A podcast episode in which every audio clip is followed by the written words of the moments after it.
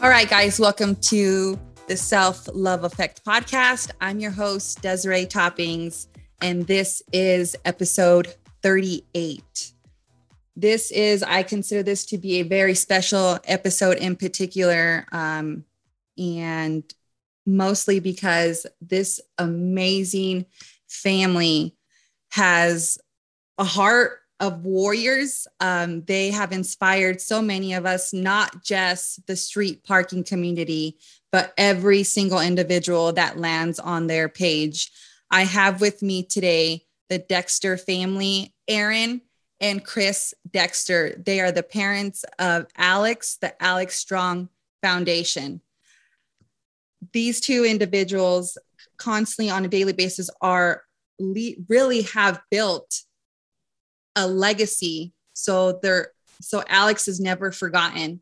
And we come together um, to to do this WOD in memorial of him but really also so they can tell his story. They could tell their story as parents and hopefully to bring awareness to bring some sort of like to help others get through tough times and to make others feel like they're not alone because lots of times we tend to forget sometimes as humans that maybe someone isn't going through the same thing we are or we have it worse when in reality we're all living in this world together and all of us are going through obstacles maybe a little bit different but we all feel the same things right?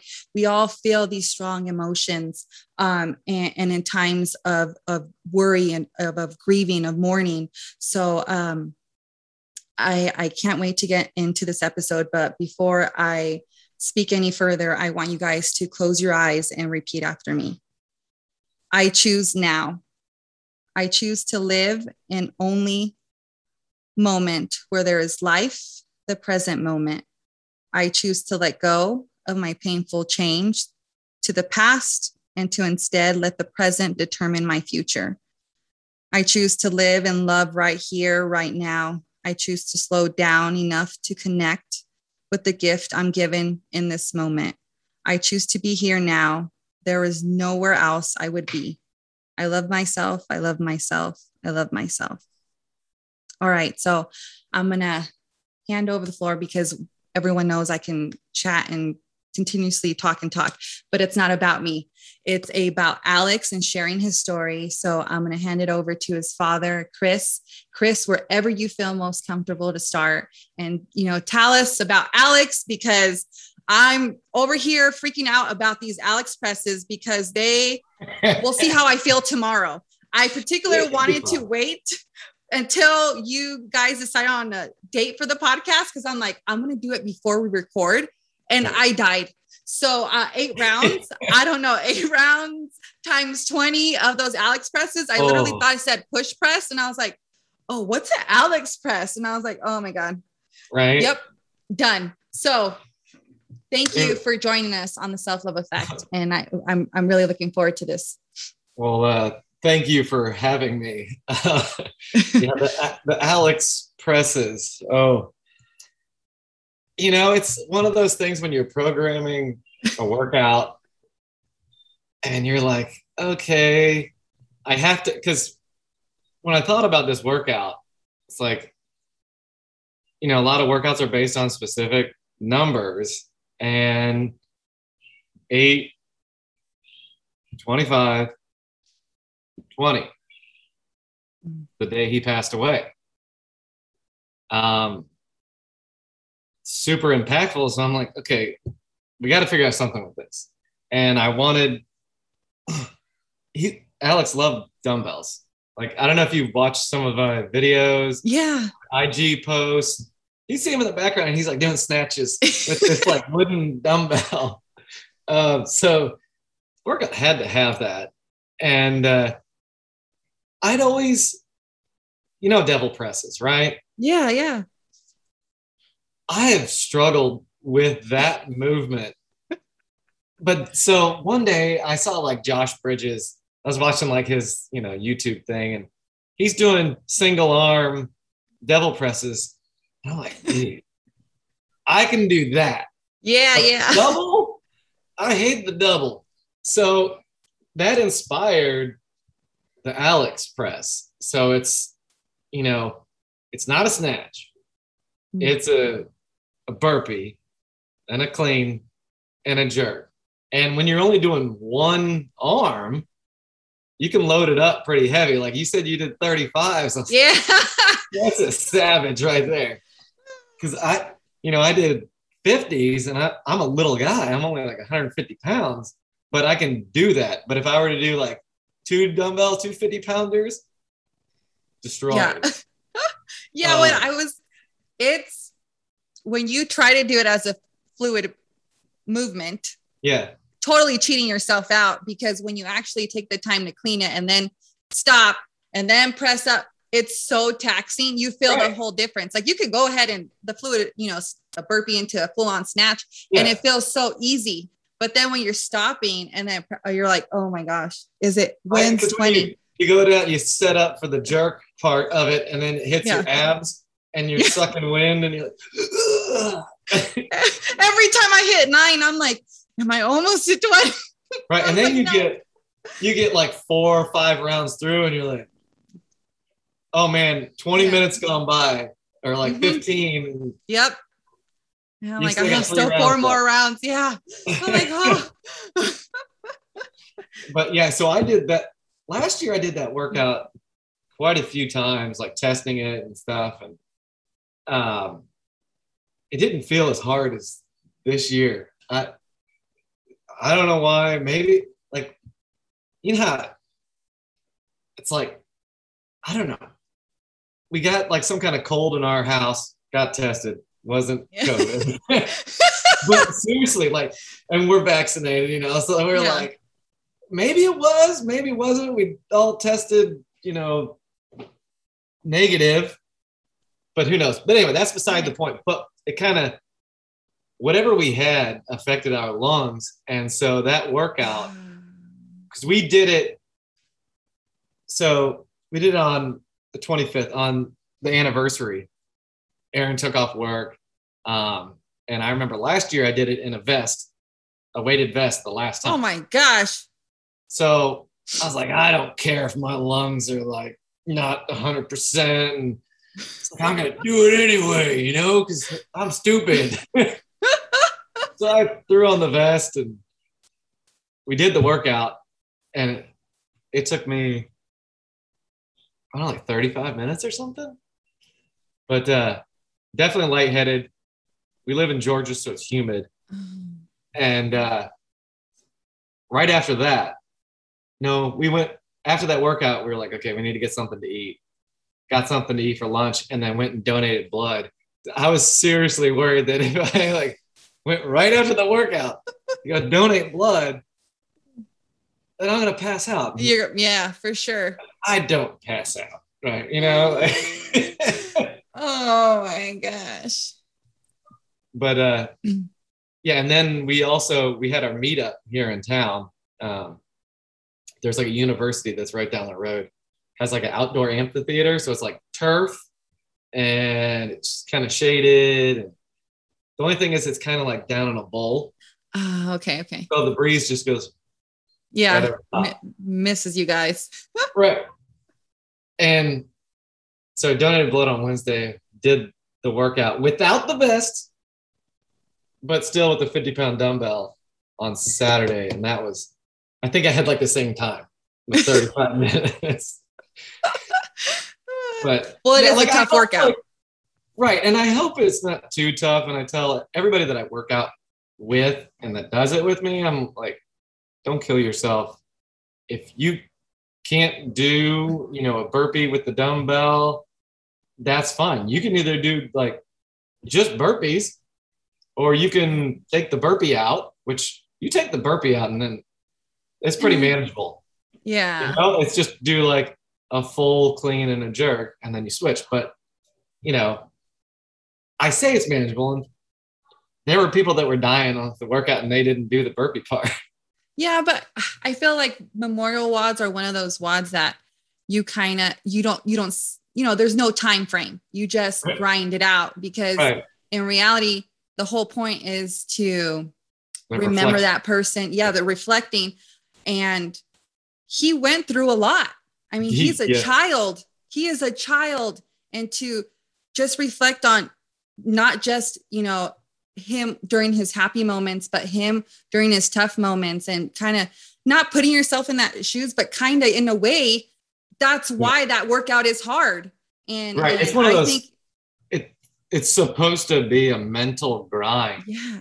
And to get you to want to quit, mm-hmm. but know that Alex couldn't quit. Yeah. So you, you're doing this workout in honor of him. You can't quit. Right. So it's, yeah. you know, and that's like all the hero workouts, you know? I mean, a lot of people, gosh, what was the one that the 13 fallen 13? I'm I did that like a week ago and I'm still yeah. wrecked. Um yeah, that one yeah, was that that reflection. I want to touch on the reflection because uh you know, we we programmed the Alex Strong Foundation's programmed other workouts um, to raise awareness and to raise funds. Um, and I don't know if you did the workout chemo, mm-hmm. uh, the one with you wear the weighted vest, mm-hmm. all the burpees, all the yeah. squats, and to me, it's like I hate to say it, but like that workout, chemo, is probably like my favorite just because during the run, you're hurting for certain, and there's time to reflect. Mm-hmm. It's not like sometimes, like I feel Alex's workout is tough, so tough that it's hard to reflect for me. But then chemo had the run in it, and running's I'm a little guy. Running's easy for me, even in a vest. So that was the time to reflect and to try to push harder. Um, so yeah, I, the reflection is huge, um, and it, it puts you in the right mindset. And you know, you you like you were touched on. You, it's a hero workout. I'm not going to cut any shortcuts. I'm going to be here as long as it takes. Yeah. Yeah. It might take an hour, but I don't, that chemo looked hard on paper. And I was like, it's going to be hard. Um, when you get to doing it. And it was, I just, yeah. But, yeah. But, um, so tell us, I, I want to, well, I don't know who wants to share, but you know, for our listeners who don't know, who aren't Street Parking members, um, you know, give us a little bit of more of an insight on you know Alex's story? Okay. Um, well, started off, uh, you know, he was pretty normal. Like at, when he was born, he was normal, nothing. Normal. Pretty normal. like, I say that. I say that. Be- I say that because he was, as he got like six months or whatever, he was kind of fussy, but yeah. you didn't think anything of it. And I don't think there's any correlation there. Um, but well, how old was he? Like, is it about nine months when we went to the beach? Uh-huh. Yeah, he was nine and a half months. That was like a month before diagnosis, and he was diagnosed at 10 and a half months. Right. He was started to be a little bit more irritable. Irritable, but at that age, they're there's getting, teeth. teeth. you know right right and uh, so we were kind of just like oh he's just getting teeth and then a couple weeks later you started your uh, fellowship and, and that was an hour commute on the road or more like an hour and a half for me each way each day so i was gone for a considerable amount of time mm. so he went from having me around as a primary food source to a poor transition into solid foods with teething. And he, he was a little bit of a mama's boy and just the not having me there too. And he started to He- just be more increasingly irritable. Um, which we were chalking up to all of these other things, right? Right. and they were and starting school and he was starting mother's day out and so just like right now we've had our littles in and out of mother's day out because of the multiple infections fevers this week Yeah, ready yeah. next week kind of thing and he was having a little bit of that too and so we thought well he's just he's irritable because of that he's irritable because of this. But then he just started to really look different to me. It Like, about he- like I, I remember one of the days when I was, you know, watching him, I'm like, he he fell asleep playing, and I have a picture. He's sleeping on the floor, and you know, like, I mean, I have never had a child do that, you know, Yeah. and it was within the next couple days we were like something. She, mama, mama, Aaron, Instinct. yes, was like something is wrong, something big, and I'm like, oh, he's fine, you know, you know. So and we were kind of debating between taking him in right before Labor Day weekend. And I sat down with him at night one night and I was just like, something is really wrong. And I don't, I can't put my finger on it. And I had my little running diagnostic list in my head and I knew what I could scratch off, but I didn't know what I was missing. And I said, this has been oncoming so slow that I know I don't think there's a difference between us running in right now tonight versus waiting until tomorrow, but he's got to go in. And so we called to find out when the, knowing that Monday would be a holiday, when the early bird clinic for the acute appointments was. And that was kind of our last opportunity for the next four days. So if we didn't get him in that day, Right. it was going to be a minute. Um, but that morning I went to work in Columbia just like anything. Because when you woke up at the beginning of the day, like anybody, if you're really sick and your body's failing you, you feel your best in the morning. Um, and then throughout the day, it wears you out and you feel fatigued and worse You need that sleep. And so when you woke up the next day, it was almost like he looked like a different kid than the night before when I was kind of Yeah, camping it- in my head to that where I was like, maybe I am just crazy. And he's fine. And then we both decided, no, no, no, take him in anyways. But I said, I'll go to work. Everything will be okay. If I go to work, it'll be fine. and we were at that time we were under the assumption that he had a bowel obstruction. That was on the Right, because, because- of the degree of pain, and his belly was looking larger. Yeah. Yeah, so we were like, oh, maybe there's some buildup, you know, like, and I will, oh man. So I took Alex into the clinic, and I have Matthew, our, gosh, how old was Matthew at the time? Two. Two. So I have a two year old and 10 month old. And he had, al- Alex had also, like, we can't forget about the, the bruise. hmm He had a bruise under his eye. Over, Which- but it was like a strange bruise, like over, almost like somebody had put this very dramatic dark eyeshadow right in the Yeah. inner corner of his eye. And we thought and that, it didn't really dawn on i mean kids fall and it appeared while he was at mother's day out one day and so they were so apologetic and like we don't know where when this came up or how it happened we don't we didn't see anything happen yeah, and I thought that he was, because we have older children, and we thought that one of our kids was putting him on the rocking horse, holding him, and they accidentally, like, you know, missed, and it looked like he just yeah. popped his eye on the little handle. So anyway, take Alex in, and I have Matthew, and his pediatrician comes in, and we start talking about things, and she's like, "Something's not right. Like this is." She did. She was trying not to look panicked. look panicked. But next thing I know, you know, usually when you go to the doctor's office, it's like they go and then they disappear for like what seems to be an hour. yeah. so she disappeared and then came back, and there was another doctor who I had never met.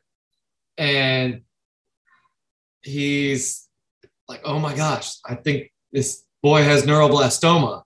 And he's like, we need to get you down to the ED ASAP. So here I am.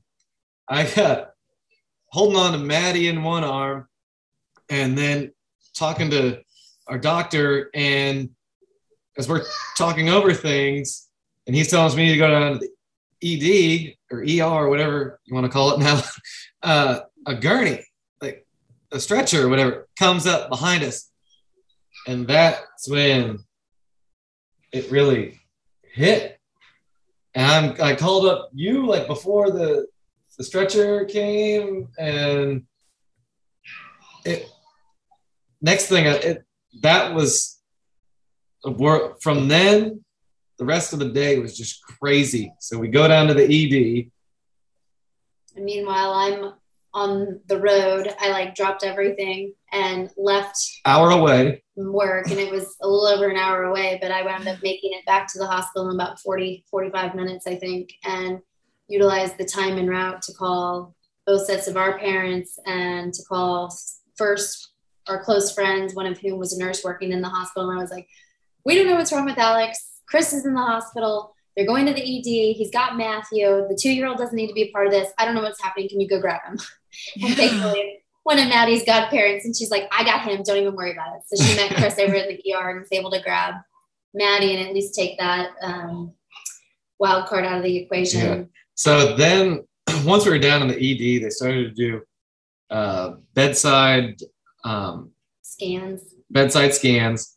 They couldn't really tell much because they, they were trying to find out like, is this cancer? What is this? Is this obstruction? Yeah. Um, so then they send Alex and I up to ultrasound, I think it was. Yeah, to imaging. And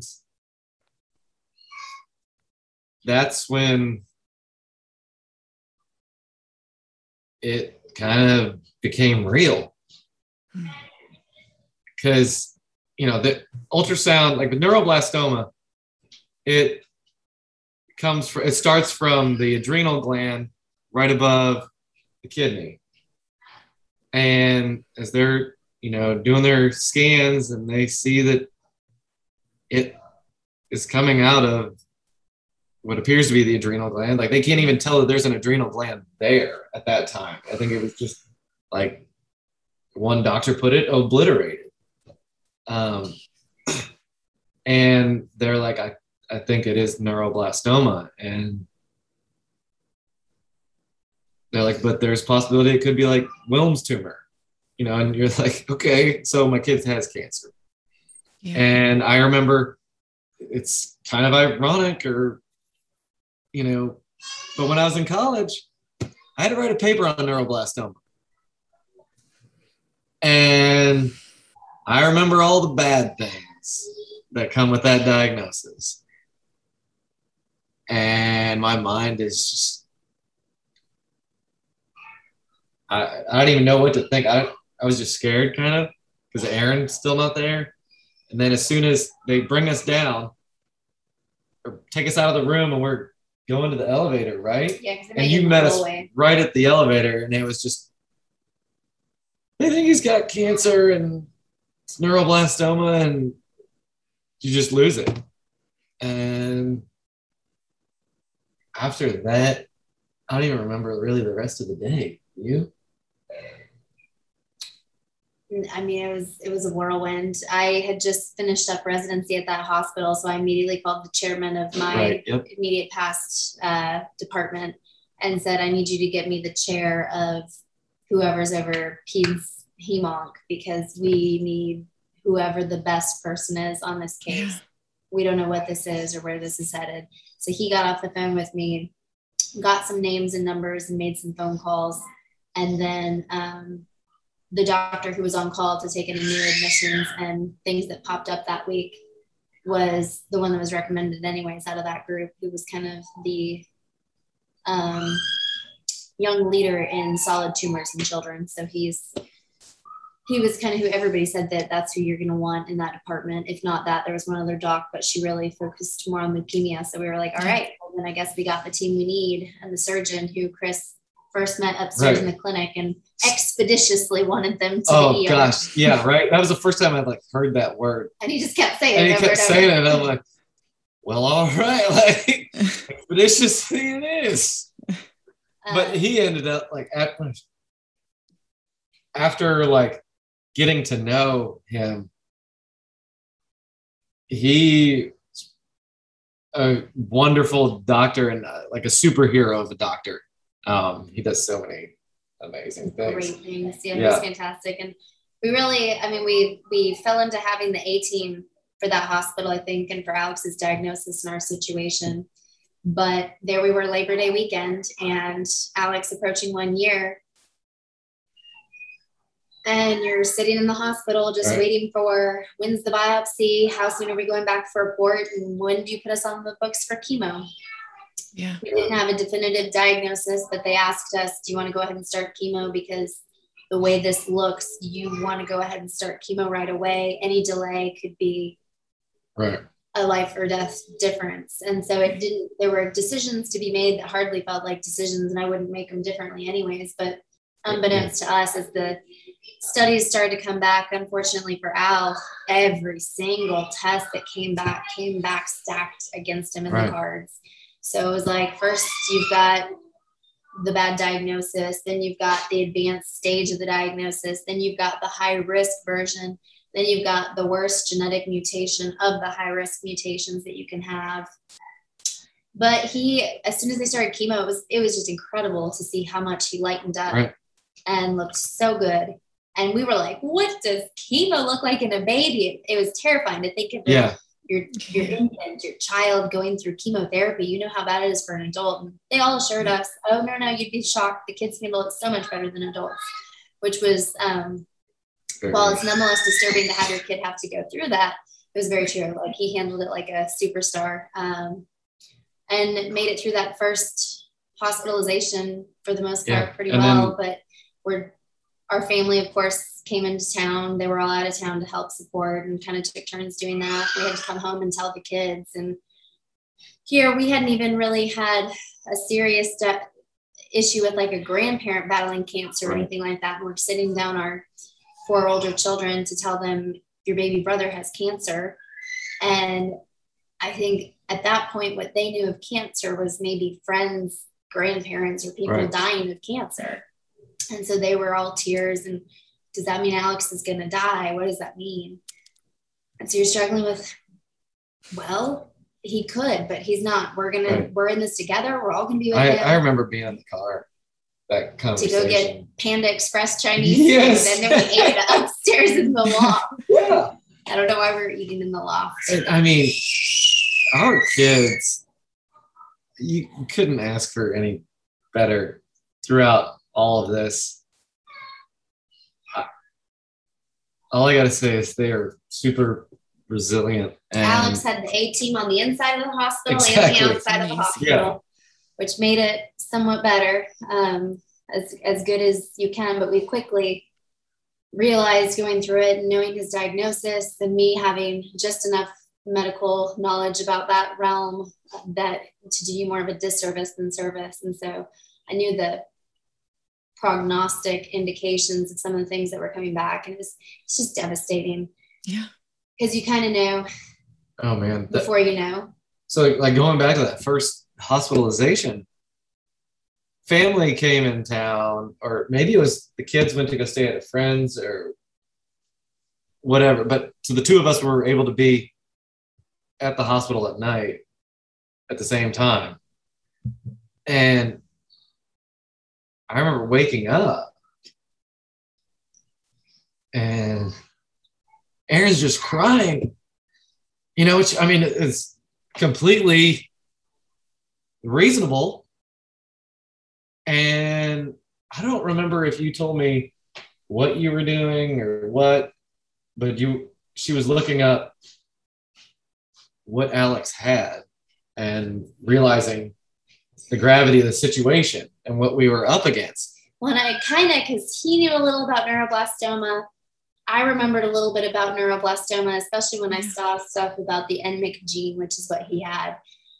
And I remembered as soon as somebody mentioned that and that testing and how crucial that was, that that was kind of used in, in early, early medical school lectures as like the prototype horrific mm-hmm. oncogene that there's just no human battle for it. We don't, we have nothing to, to go against that gene.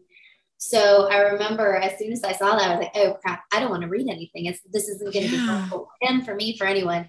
But in the middle of the night when you couldn't sleep and everything was quiet in the ICU, things had finally calmed down. We spoke with the surgeons. They came in and were so patient. And um, a acquaintance from our kids' school came in. He was the PICU attending that night and went through scans with us some more.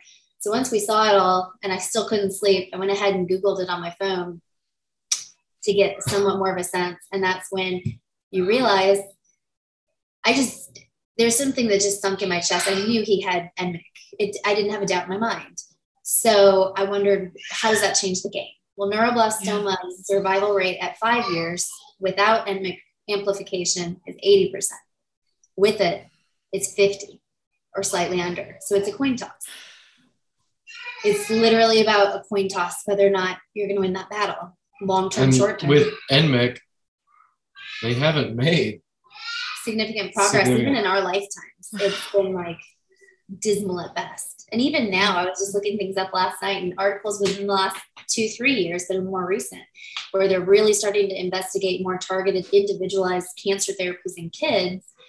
Um, that's one they still haven't seemingly touched. They highlighted a lot of things about neuroblastoma and all the different genes that can be amplified in that particular diagnosis. And they mention it and that how, what a bad prognostic factor it is and use that as a comparative to some of these others, but they didn't talk about any mm. target for it.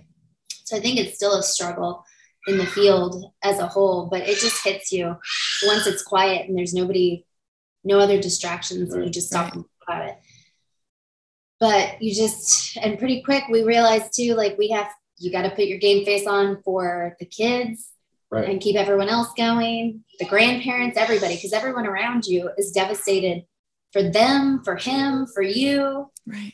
And so that was when we kind of adopted the mentality. He's a he's a hero he's got all of us and today's a gift. We're not going to take anything for granted. And once this is all behind us and he's past it we got to pay it forward. Yeah. Yeah. That was kind of the outset of his diagnosis. And really, he, once the N-MYC test came back the day before he was released. it was like September 16th. 16th. Because I sat for boards on September 17th and I wanted to know before I sat on my boards. yeah, can you imagine? She's taking her medical boards while this is all going on. Yeah. and she had been studying like months in advance, and then I'm, this I like to procrastinate, so I really hadn't started studying before all this went down. Maybe for about a week at most. Yeah. So there was also this, this, was my cram time, and then this mm. three weeks from my test date, and our oncologist a lot of people advise me not to sit for that board because of the mindset that I must be in. Right. And my the Alex's oncologist said he didn't really want to share with us the outcome of the genetics until after I sat for boards. And I was like, I'm sitting for boards because how do I know next year's not going to be worse than today? A and B, I need you to know because I already think I know. And either you're going to confirm and sort of quiet the angst about it, by just confirming it, or best case scenario, you tell me I'm wrong, and that would be game changing. So I just need to know. So he told us, and I went off and took boards, which then you don't find out for three months if you passed. And thankfully, that was like a true Christmas miracle and gift. Gosh, we got in December. We, we got, got so drunk.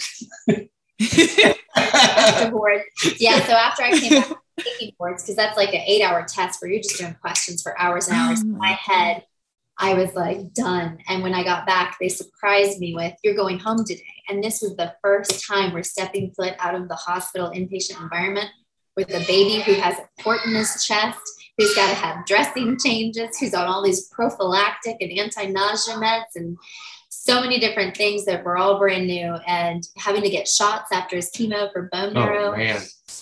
Yeah. Um, getting I had that to give those. Up. So it was kind of like, when I heard we were going home, part of you is like ecstatic we're going home. The other part of me was so like mentally and emotionally drained and like today, not tomorrow. I mean, okay, but we made it home and it was it was good. It was just to get Alex every time we got him out of the hospital. Oh, he, he was a different child. Like as soon as you got him home, so happy, like so glad to be around everybody. Every hospitalization, and we had to pretty much every cycle of chemo we had to do it inpatient in the hospital. So he's there for five days, majority of the time. And every time we get home, so happy. His comfort zone. Right. And even like, you know, you can't imagine how crappy he felt from five days of infusions. Right. He would have so much energy and play with the kids for hours. Even when we got home one time and it was like almost midnight, he still stayed up and uh, and he was watching National Geographic. Lions. Yeah, we were watching National Geographic Lions because he liked lions. And he ah cute. Up and going. And he he really rolled through all of it. A lot of some diagnoses, you're stuck in the hospital for six months at a time without fail, and you're just there. Thank goodness the nature of his illness and how well he dealt with the treatment. Every time we weren't getting an infusion, we were basically able to get him out of there immediately and back home. We had a few bounce backs where he'd get a fever at home and we'd have to go back in for a rule yeah. out this and rule we out really that. And those were pretty brief yeah. and they were few and far between. So like the structure of his treatment was there was five cycles of what is it called? The first therapy the induction. Five cycles of induction therapy. But once we found out that he was high risk, we'd already done one cycle, but it was not the right not cocktail. the right cocktail. so you have a? He had to get five more. So well, so total of six. And after the fifth total, he had surgery, right? Mm-hmm. So he had so not they had without a brief pneumonia, which came at just the right time. He was yeah. he was scheduled for surgery on the day before Christmas Eve, and because this was a huge and very invasive procedure, he was absolutely going to be in the hospital for Christmas Eve and Christmas Day. But with the nature of his diagnosis, they were like, "We're so sorry, guys, but you make sacrifices now so he can have Christmases to come." And we were just devastated. This idea of like yeah. our other four kids being at home and not right. being able to have Christmas, and then lo and behold, he pops a fever. In we go, and it looked like he had a pneumonia. So as bad as all that is in between, he wound up getting treated and getting discharged back home before Christmas. So we were home for Christmas right. and New Year's and had to take a breather before they could go to the OR after the infection. Mm. So he wound up going back January 7th instead. So it was kind of, in hindsight, a complete blessing in disguise that he yeah. got an infection and we were able to spend Christmas at home. Spend it Christmas at home. Christmas. It was, it was a really good Christmas. It so it was good for us, good for all the kids, great for him. Um, Christmas that, before that was a wash. Everybody had ham foot Oh my gosh. Oh, uh, that was the worst. That was bad. That we was were, I was about to have a party for because I used to train out of my garage, uh-huh. and we we're gonna have a Christmas party for all of them, and you know the year before that it was really fun, but the day of Matthew develops like these weird disgusting sores all over. oh my gosh. yeah. So that Christmas, they canceled the party. That Christmas, everybody's like kind of like itching their hands. Oh, you, like I never got any blisters, but my hands That's were right. itchy AF. Oh. And oh, and the kids are did the bigger kids get it on their face? I think some someone did. I think Ethan did. did. Because Ethan was like Ethan's the youngest of the older three. And uh, Alex had some. So this was Alex's first Christmas. He's like two and a half months old, and we have no pictures because everybody looked like they had the plague. and I was like, this is so disgusting. I don't want to remember this. And so we didn't take pictures. And at the time, we had a very different view on memories and things like right, that. Right. unfortunately, though, we don't have much from that particular Christmas. Uh, yeah, so that Luke wants to join. Oh my gosh! Hi, hi. so cute. Oh my gosh! Look at so, that yeah, smile. Like Alex's second Christmas was really good, and then Surgery went like, surgery Like went really magic. well. Um, and we were rolling through the uh, the playoffs for the Chiefs, Super Bowl. Chiefs. So our Kansas City Chiefs team was doing fantastic. And so it was like all the momentum was working for them and for Alex. Alex got out and discharged way ahead of schedule, like five days earlier than they had projected from his big surgery. And I mean, so we got did- to be home His, for sur- the so surgery, they it was the tumor removal, so the mass removal, and then they also took out his kidney. So that's a huge surgery. And right his there. tumor was wrapped around a lot of the major abdominal vessels that surround that area. And so they had to go in and just spend hours meticulously dissecting the tumor Yeah. off of these things. So it was kind of horrendous, but he bounced back just like from everything and did great. And then um, we were like looking at him. He looked so good. He was recovering like freaking Wolverine Yeah, he was totally Wolverine. He went through his last set of chemo before doing the restaging for transplant and it really looked like we were just kind of rolling through the punches toward transplant and headed down the right path and he was doing well his providers were really happy with how he was looking and doing clinically speaking and at that point they get a whole lot of different um, studies done and they kept coming back great. His bone marrow was clear. His liver lesions were gone. His lymph nodes were improved. The tumor that they did see when they biopsied the um, resected mass, the stuff that was still there had changed. So neuroblastoma can convert to a non-malignant form, and this had. Mhm.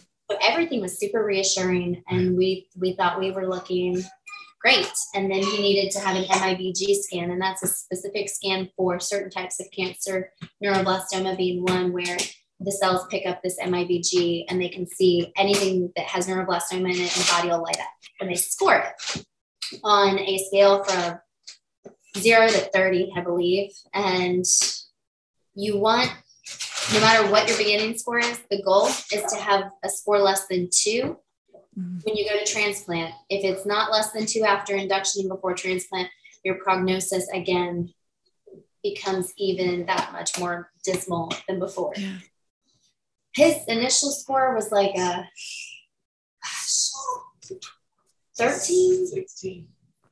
Was it 13 and then they came back and I was like, no, it was actually 16. They came back later. His first scan, they could, they did, they screwed up his anesthesia and he was awake, so it was blurry. And they estimated it was around a 13. And in hindsight, looking back at it, they called it a 16, I think, later. But when we got the scan, I had a nightmare about this the score going the wrong direction or something really bad happening. And I don't remember what number I had in my head.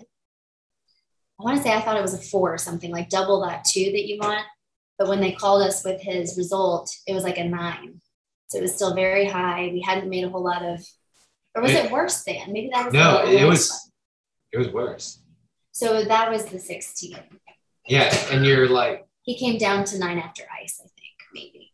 Um, so so that was devastating. They called the, we were supposed to leave for transplant the following Tuesday. This was a which would have been in Atlanta. Thursday. We were planning our whole lives for me and him initially to move up to Atlanta for transplant and how we were going to switch out and what that was going to look like and getting organized. And you find out like five, six days before you're supposed to be in Atlanta that they're pulling the plug and you're headed down another path and they're not sure exactly what that is expected to look like Right. Right. we did that, got admitted to the PICU. Had staying in the PICU. It was just very eventful. That therapy is Well, because they admitted us to the PICU to do immunotherapy. immunotherapy. Yeah, it's, it's part of a chemotherapy with immunotherapy, like a biologic that um, is more specific to that treatment or to that diagnosis. But it was it's much more intense. They have to keep you in the PICU because of the risk of side effects of the medication alone. It can be extremely painful for the patient. So sometimes, they, well, they not sometimes they almost always have to run um, infusions of morphine or similar. No, no, no, no, no. So we did all of that, got in there, And essentially, in trying to figure out how to maintain his pain management, he got some really heavy doses of opiates and wound up having to be intubated and put on high flow oxygen and just all kinds of other stuff that wasn't supposed to happen. And he was like just abundant in terrible shape. And so I lost it. It was stressful. It was, it, we were all just like, how did everything look like we were going the right way? And now we're here. Yeah. And then during that same stay in the PICU, as things were just very bad, the oncologist came in a week after he delivered the bad news about the MIBG score going up rather than down dramatically. He comes in and says that they had done scans of the head because they were trying to figure out with the score going up where all was this because there was some mm. indication they saw some things around the spine that made them worry that they should get head scans, which she had not had to date. And sure enough, when they did, they found out there was just neuroblastoma diffusely around his brain, and they called it candy sugar coating. I think they called it sugar coating his spine, which is when they can see this perfect little um, light up of tumor going straight down the spine. So he had diffuse, what they call leptomeningeal spread. So then we're back on Google and trying to figure out what does this mean even the therapy we were currently in that's so painful and rigorous and difficult doesn't combat that. It doesn't get across yeah. the blood brain barrier. There's very few cancer treatments that do, and the ones that do, that's where the high dose ice programming and chemo workouts that Chris did came from. So high dose ice is a, a chemo that even in adults, it'll it'll nearly put an adult as close to death as they're going to get before turning around because it's so such a rigorous, difficult chemo.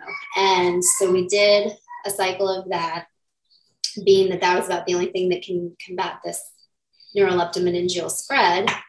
And we'd been trying and hoping to get up to New York, where they treat these aggressive, super aggressive neuroblastomas and treatment refractory. And we're kind of on the list, and it's the end of February. We're two weeks away from St. Patty's Day and COVID has just made its presence known on all of us. And here we're trying to get to none other than New York City. So our conversations with them quickly changed from we can't have you come up here for a consult, but let's see what we can do there and how many cycles of what and reassess need as we go. Yeah. So we're kind of thrown into that sort of trajectory. Ice therapy really oh, though oh, as horrible as the treatment was, and he act that finally made him actually feel the nausea, vomiting of chemo, and severe diarrhea, mucositis, you, you name it. He just it was bad. He had permanent hearing loss from it. He had cardiac abnormalities during at, during it. He had permanent kidney damage to the one remaining kidney. So it was, and it's got a lifetime ceiling of like three maybe some cowboy providers would go four at the most. So we did two cycles of it, redid imaging, and that actually brought his MIBG down considerably from like the 15, 16 yeah. to, to nine. So he came down and made like vast improvement. But you can only do so much of that because it's so hard on the body. So we kept talking to, to Sloan Kettering. They were continuing to give us some different options and ideas and said, go ahead and do more of that immunotherapy in the PICU, then do this, then do that. So we went through a shuffle of those kinds of things. And come summer, he was really looking good. He looked yeah. fantastic. He was still growing developmentally right on par, despite all of this that he'd been going through. And we were trying to get his scans all coordinated to do a final pre-consult assessment to get us up to New York as things had calmed down in late spring up in, in the New York City area. But because COVID here was an issue, trying to coordinate scans was impossible.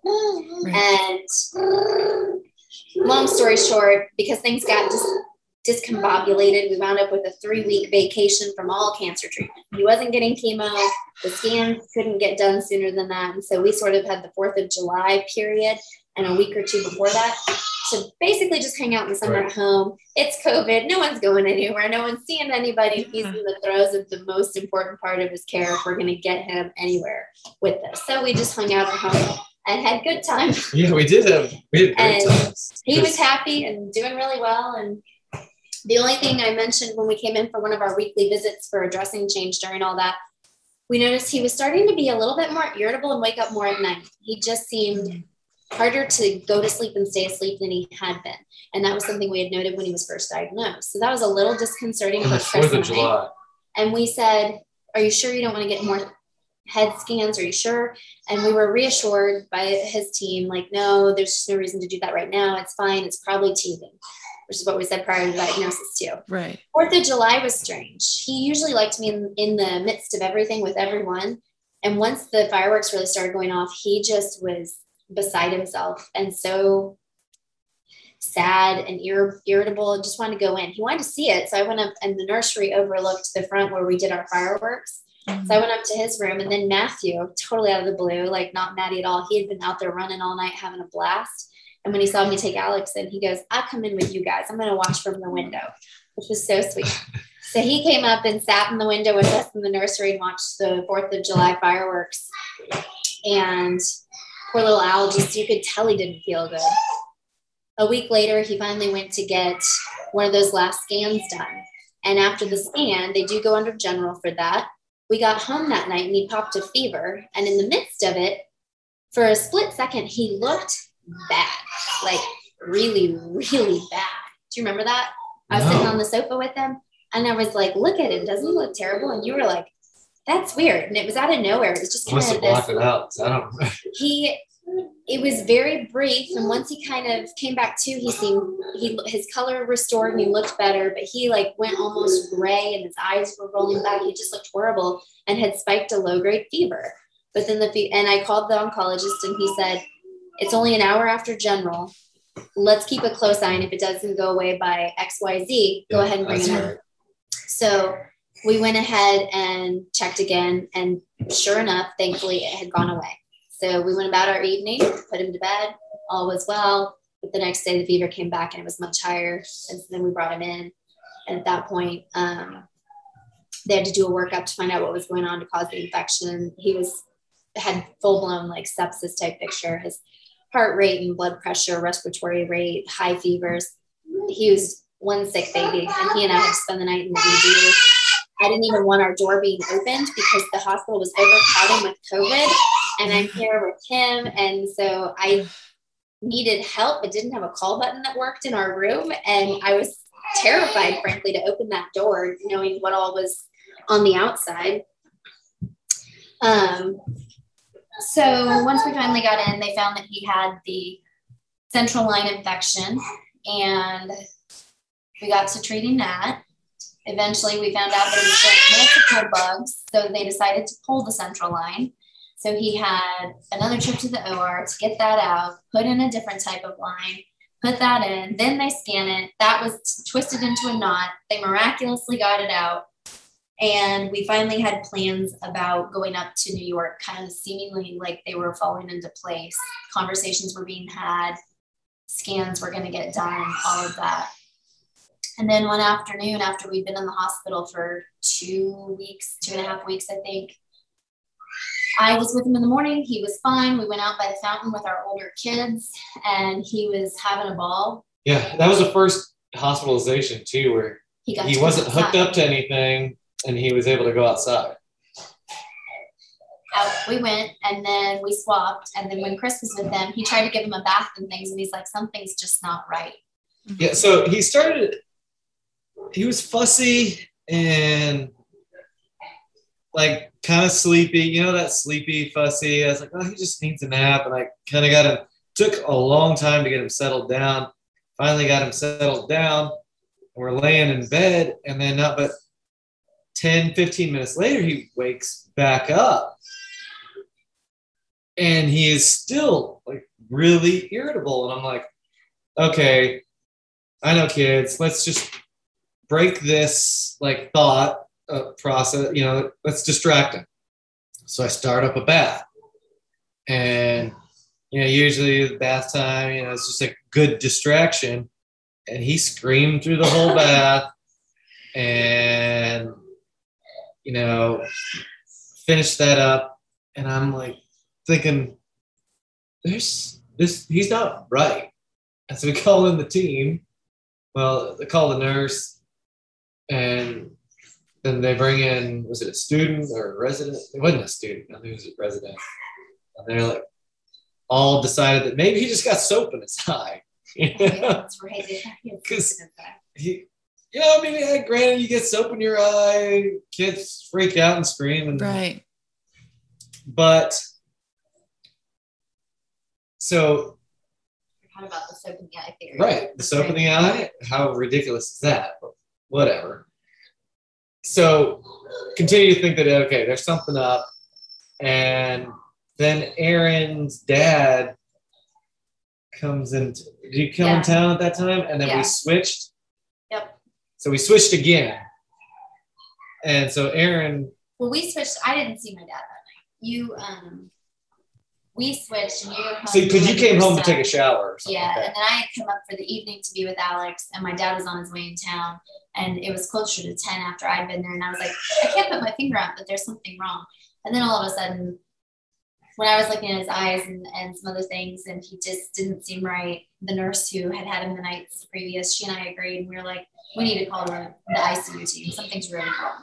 And at that point, he was visibly seizing, and they got him down to the ICU. I called Chris. Thankfully, my dad had just come into town. We hadn't had family in town since like March or or February. And the seizures, so like you say visually seizing, and it, it's not like I don't know. Not like a tonic, clonic, full body, what people think of when they hear seizure. So, to the common layperson or even most doctors who don't do a lot of seizures, you may You not pick up on it right away. But he was doing like an eye deviation where his eyes were locked in place one direction and he was Mm. kind of turning certain ways, just subtle things that it was like, what in the world? And it was definitely, in hindsight, once we got things going, seizures. So we got moved down to the ICU. Chris was able to come up and, and be there during some of the workup of that. And from there, it kind of turns into a blur. Basically, after the seizures began, they got it we started a up again overnight. neurologist came on his case, right? Well, the neurologist team, the neurology team came by that night and didn't start him on Yeah, they didn't do much. they were just residents, and I was livid. I felt like he should have been put on something right away. Right. I just had a bad feeling. But come 6 a.m., we were seeing the same cycle of things happen that had happened the day prior. So it's like early in the morning, and his surgeon, who we came to love, who expeditiously got us down to the ER at the beginning of diagnosis, I called in tears. And I'm like, I'm so sorry to call you at this hour, but I know you're a surgeon, you're already awake, and I need you to get him to the CT scan like expeditiously.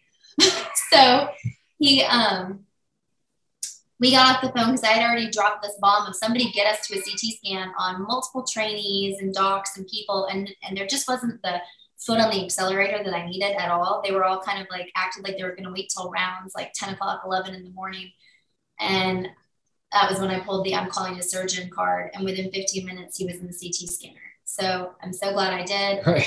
the result of that scan once neurology came over was so dramatic she said she had never seen anything like it and she just looked at us with this face of kind of hor- horror and she just Right. looked at us she said i'm just gonna be honest with you it's horrible it's horrible and she said she hoped that it was actually an encephalitis um, some kind of encephalitis on top of tumor spread or meningitis Yeah, meningitis. not just the tumor alone. Because she said, if that's not meningitis with tumor, I've never seen tumor do something like that. Because we had a scan from three weeks earlier It's that looked nothing stable. like this. Was it it was stable? stable with some improvement from prior exam. And then this one was so markedly bad. Like she didn't even want to talk to us. She got emotional and had to leave the room the first time or two she tried to talk with us about it. And then the next few days were a blur, and essentially we were, we were given we finally pinned her. It was like five thirty six. It was about like six or something, in the and evening. in the evening because after they did the, the CT scan, the results came back. The next, she thought that there was a possibility it could be meningitis. So we like we had him do a spinal tap.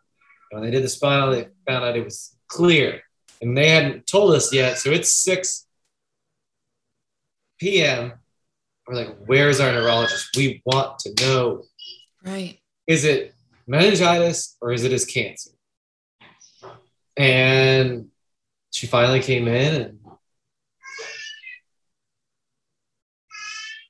and she said it's cancer. It's all the cancer.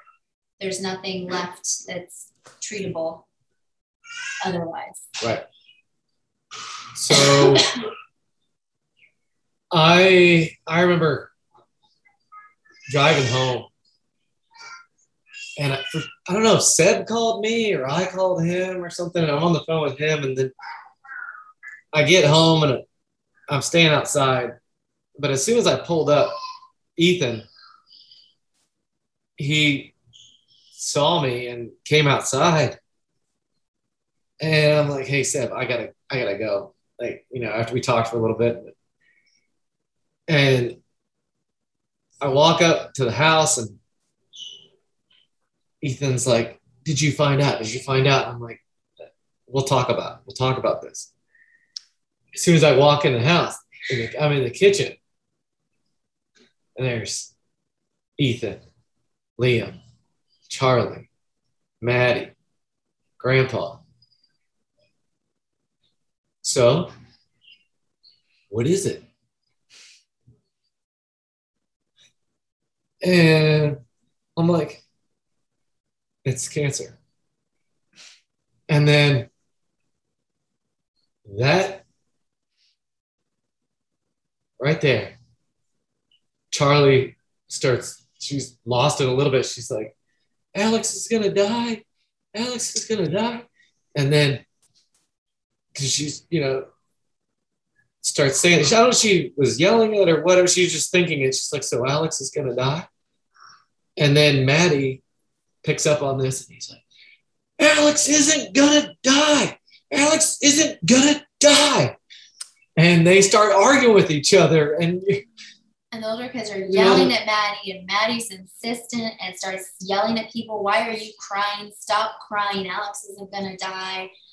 And I only know secondhand. I was with Alex at the hospital, so I've heard it from my dad and Chris. But it was just. I think at that point I was kind of like, I gotta, I gotta go work out, yeah. guys. I'll be back in 15 minutes. You know, I, I gotta clear my mind. So I went, smashed the workout, and then came back in because grandpa was there, you know. And I think it had calmed down and we just talked things reasonably. But did I, did we switch that night? Was it the next night? All I can remember from then until well, I, I don't know if it's all then, but I just remember the night that I, the next night that I was in the hospital in the ICU with him. Was that the? No, I think it was that night. And no, it was the next because I came in. Sorry, this is kind of confusing. It's okay. After that conversation, I think I slept at home, and then I came up in the morning. Oh, oh, and you met with Dr. And I, I met with Dr one of the oncologists. Aaron and I had talked, and we are like, so where do we go from here? And one of Alex's doctors had come in and was like, hey, I think we should start ice. The therapy that I had mentioned earlier, the yeah. lifetime, three or four. Right. He's already had two with permanent effects. And Alex, at this point, I mean, we said he's seizing. He's not He's not the Alex that and not knew. just the seizures, but with every seizure, it was like the seizures were the manifestation of that cancer overtaking his brain. And with each set of multiple seizures that weren't even treatable, they were refractory to the drugs they were giving him. And as they would finally remit on their own, he was left with deficits. He so he you could just see everything like slowly going more difficult to move, to walk, he would just like lumber forward and couldn't walk without assistance now. And we had a kid that was walking on his own for so long. He couldn't, he was talking some up to that point. I mean, he was just short of two, so he, it was not like he was super articulate and verbal. But now all of a sudden, yeah. words that he knew before he he couldn't get them out. He was crying. He was frustrated. He couldn't even eat right. He was so irritable because some of those medicines too can make kids oh man really angry for, and irritable. Yeah, and that was terrifying. He was he was like having a. So we get so that morning. Tasmanian in the room. We get. I come up. One of one of the doctors had suggested we go to ice. And then Aaron, you left to go home, shower, mm-hmm. recover. And so I'm there with Alex. And then another, I think they, they all rounded take yeah. There, we, we there's rounds. Got and, caught in flux between essentially like you've got your kids oncologist and then you've got mm-hmm. everybody else in the group who take turns rounding on a weekly and they start on a Monday and cover through that weekend. Okay. His oncologist is at the beach on family vacation when this is happening, which is horrible because it's like the person who you really want their way in the most right. isn't there. And I had his number, like we had his personal line. He would have picked up at any time, but the last thing you want to do as a parent with young children too is call and be like, "Hey, got a problem for you." So we we kind of left well enough alone until we knew we needed his insight. The doctor who got to see the initial seizures and all of that was the one who'd been on the week prior with taking care of a central line infection. And through that weekend, Monday was the day when we went for the CT scan and everything really started spiraling out of control. And it's also the day they switch. Since that new doc coming on just came into this storm and the other one had a little bit more hindsight and his routine oncologist wasn't even in the picture we got a little bit of everybody yeah which so is probably for the best so i remember them coming in and talking and the this other oncologist was like it's time to go home And you know, we we always said that uh, when the time was right, we were willing to to go home. We we don't want to do more harm than is necessary. And you know,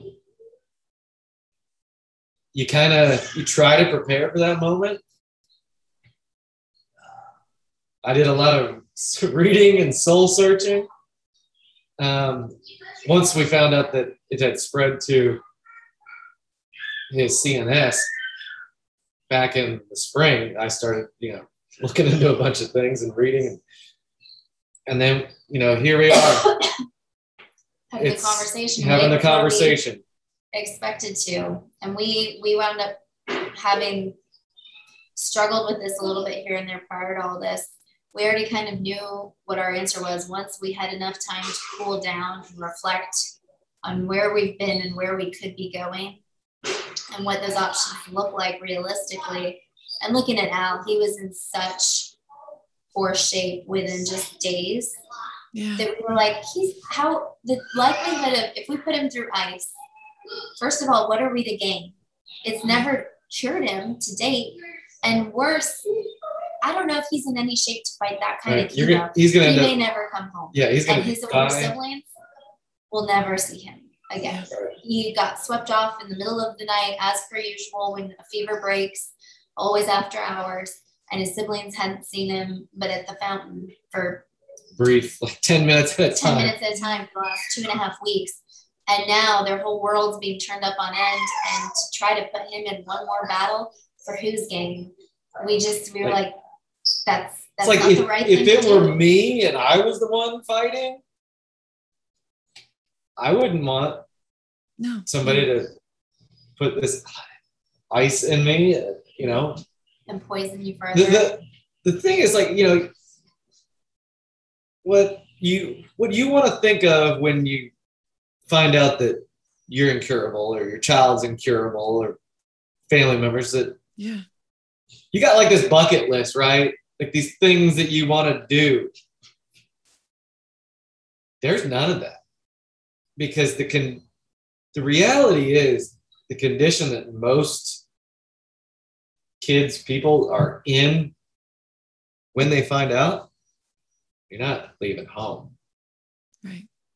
And, you know, we just spent the rest of August At home, at home. loving on him and preparing for all that was to come and thinking about really reflecting on where we've been and what has this taught us and what what can we take with us moving forward what can we do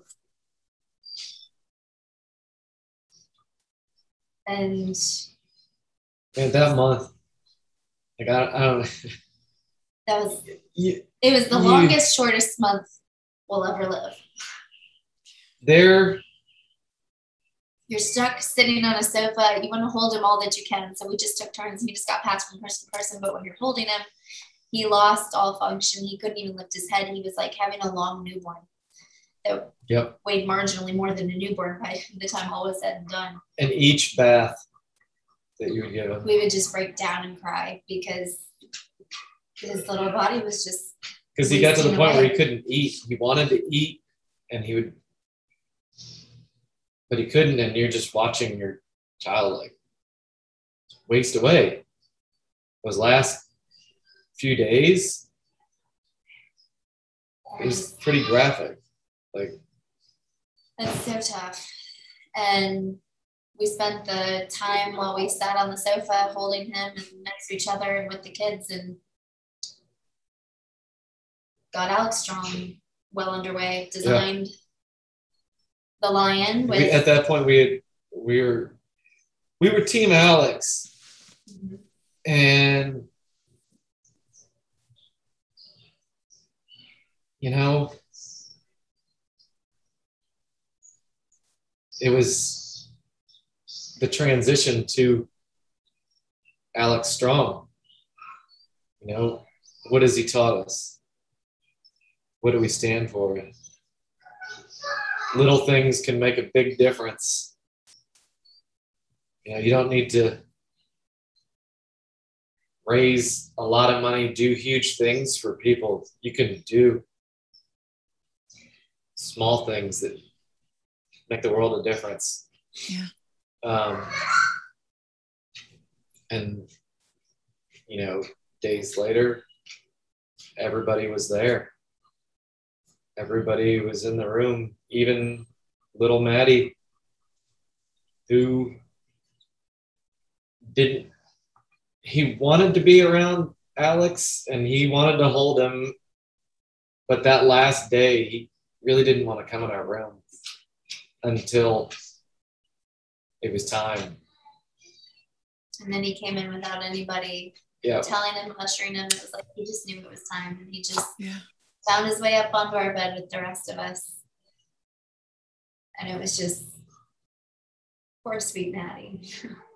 he his his awareness of all of it, his connection was just so sweet. But every all of the kids we had talked at nauseum with all of them beforehand, and we are like, we don't anticipate that it's going to be pretty. I wish I could prepare you more, but frankly, neither of us have ever witnessed or Right. endured anything like this either. And so there's only so much I could tell you. If you want to be there, we want you to be there. If you don't, we completely understand and respect that and won't ask you to or let you feel guilty for not being there. It's up to you. But unanimously, they all wanted to be there. And so they were, and we all got through it. It was surreal. It was and other people who've been through this have kind of said the Right. same thing the sense of right when they pass the relief when you feel they're not fighting anymore is just overwhelming and that sense of where did they go because literally it's like Oh. somebody's in the room and just vanished It's just, I mean, we always that right, that right there, the the moment he passed, it was there. It was a, he struggled. He didn't want to.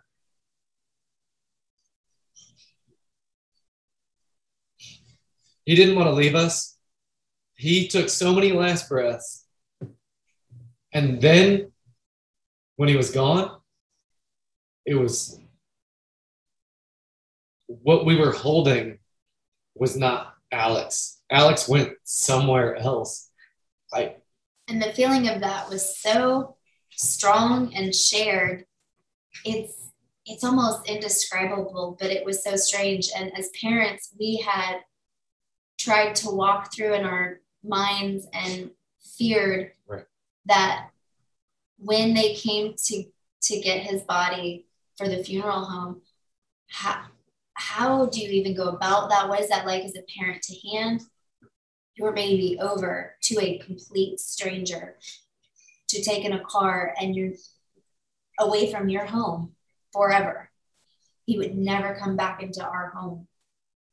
And we were so pretty emotional about that. Like, what is that going to feel like? How horrific.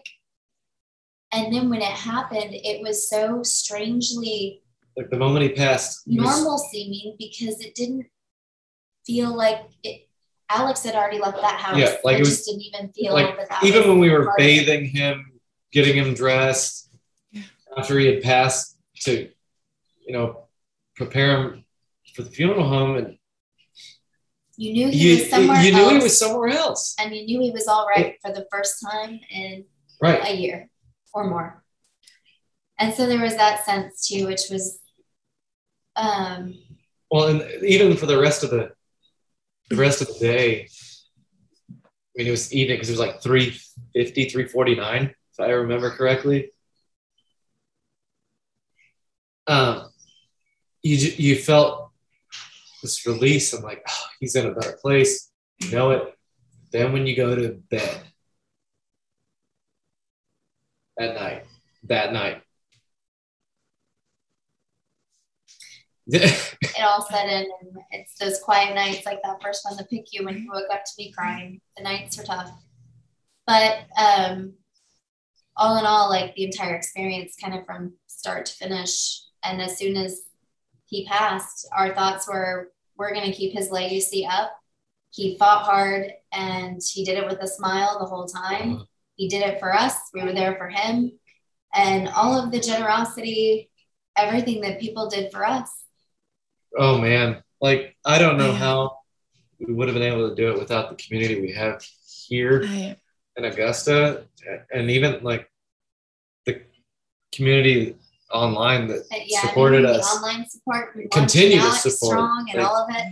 But it just makes you realize that no matter your age or who you are, what you are, we, everybody's going to die sometime, and you don't ever want to take anything for granted. And any little thing that you can do to make somebody else's time more fulfilled with right. their family, their loved ones, being in their place, whatever that is, that's what's worthwhile at the end of the day. Right. So that was when we kind of decided that would be our aim would be make the most out of what you got. Yeah. No, it's okay. So you guys were going into detail about the Alex Strong Foundation and everything behind it and what it stands for. We obviously know it's for Alex. Um, but what, with that being said, you know, you guys are trying to raise awareness. And with his type of cancer, it's, you know, as you guys were telling the story, there's not enough um, out there about it. I mean, you hear about it, but there's not, when it comes to finding the right treatments and you know the research articles it's very limited. So um yeah so tell us about the foundation and what you got you know what what's the goals behind it? We obviously know it's to keep alex's story al- alive and afloat but what else? So when we originally start out our first goal was to get playmats up at the hospital because the first visit, they had playmats. And second visit, somehow the playmats were gone. So here you are with a, you know, not walking 12 month old. Yeah. And who has lines coming out coming every which everywhere, monitors.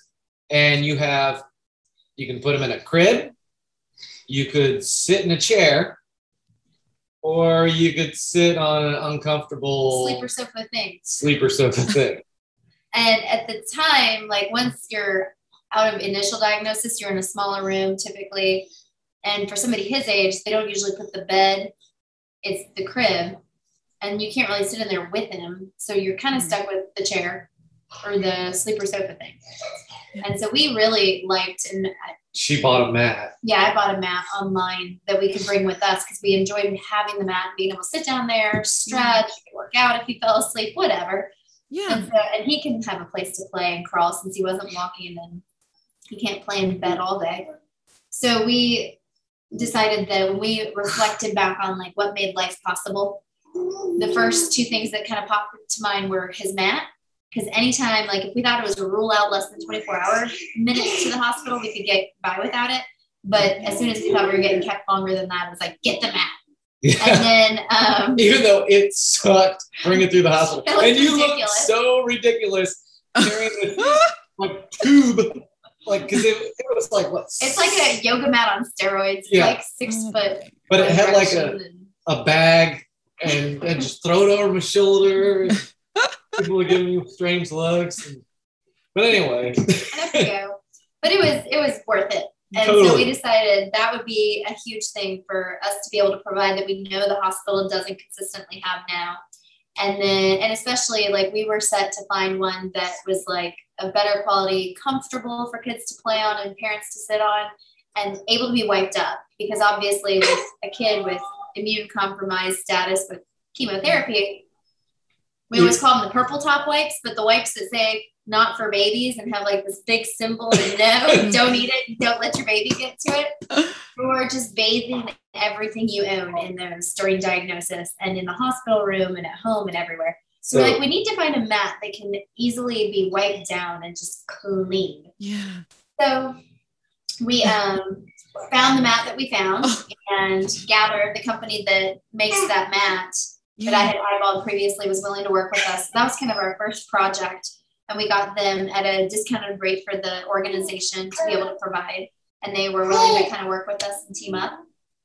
Um, and coffee was another big one from the outset. We didn't know initially how we were going to go about getting coffee into the hospital or exactly what that was going to look like. And I guess in some ways it's still somewhat of an anomaly, but yes. we've made some progress Yeah. and it's just weird because that hospital doesn't have a lot many hospitals will have like a starbucks or something within the hospital. Ours did not. It had mcdonald's which was terrible and broken 90% of the time. Um, and that was it.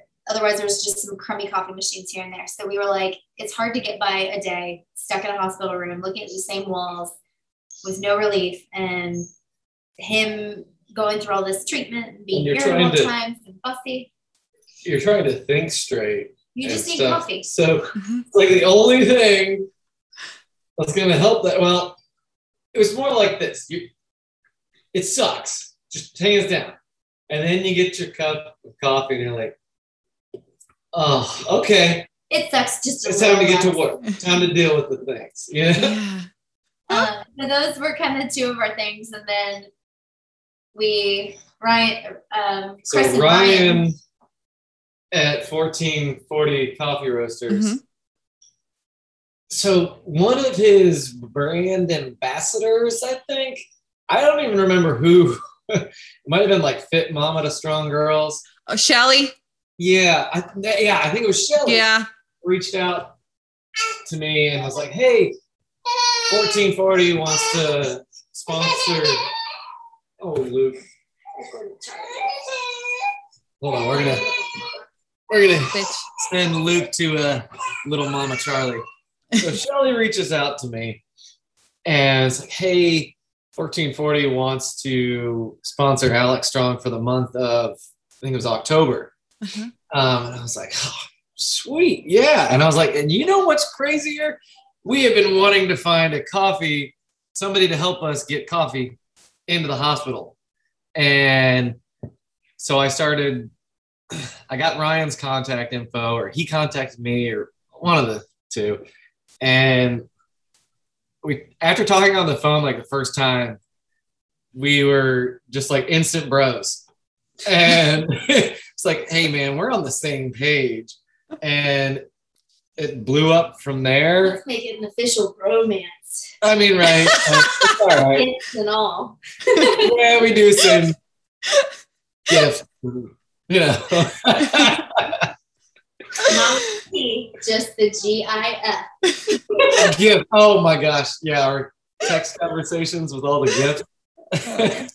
It's but anyway, so that kind of you know morphed into what it is now, and we um now we have an Alex Strong roast, which is amazing. It's like a good all around coffee, and you know when you buy a bag of that, it goes to I think two dollars of it goes to help our cause, and what we have is the the beans. So instead of like having that money, he uses that money to send us the beans. Like he'll roast Mm. them, and so I'll get like these three pound, four pound bags of coffee, and you know there were sometimes I'll bring up hot coffee and like you know the to go containers and stuff. Um, But- what we do now is we he sends those big bags we grind them up and we put them in little bags. And we bring them up to the hospital so the patients there can have their little bag of grounds fresh grounds like i'm talking like 24 hours not even. And then we give them aeropresses so they can make a good cup of coffee Yeah. in their hospital room That is awesome. so that's been really great. And then this month we have the Go Gold Roast, which is like a honey processed coffee. So honey, gold, um, and it's Luke's touching me. uh, it's really good. Like I had it for the first time. It last this past weekend? So and It sounds good. Luke, He's so cute. but yeah, that uh, uh, our friendship, partnership, uh, bromance, whatever you want to call it, uh, it's been a blessing. And uh, Ryan is amazing. If you all haven't had the chance to buy some of his coffee, uh, it's kind of one of those things. We were uh, joking literally today, and I was like, "Yeah, we need to send the, that free bag of coffee that somebody won with a." Uh, it was like you buy a ticket last week, you're entered in a raffle. the raffle. Yeah. Yeah. So one of the winners was a friend who lives down the street. I was like, oh, she just wanted me to s- send it to me, and I'll grind it and stuff. And they're not like really big coffee snobs. Oh, And I'm like, hey, Ryan, we're gonna give them the free stuff, and then they're gonna get hooked. They're like, it's like a, you're like a drug dealer, you know? You're like, I'm gonna give them the good free stuff, and then then they're asking for more. Like, oh, I need some money. oh my gosh. but that's what happened with our other friends too. I'm like, this. Yeah, that's how it works. Yeah. People bought bags to support Alex Strong and to support us.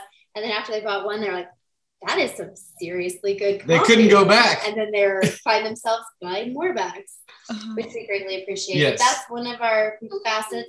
Other things, like a lot of the small things, like we kind of started at the outset, trying to like some days there's no crayons, or they'll have these Right. off brand name terrible. You get a four pack in a restaurant crayons for kids who are Rose like art? in the hospital. So um, we made it a point to kind of get nice quality products that the kids can use and have more variety. The, our kids helped us put those into packaging and things because we ordered them in bulk.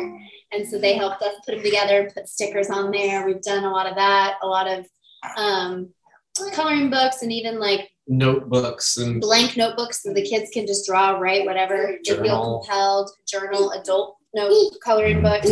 We've also done, we've taken a stance and tried to really promote a lot of blood drives yes, in our community as well as the greater community. Help some other kiddos at our hospital with cancer when they wanted one set up to get some set up in their honor as well in their area.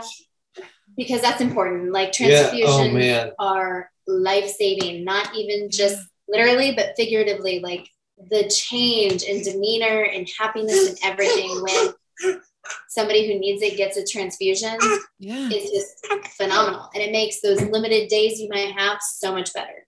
Yeah, and you can really appreciate the day. So that was another I, I want to say this too about the blood donations. Like, you haven't done it.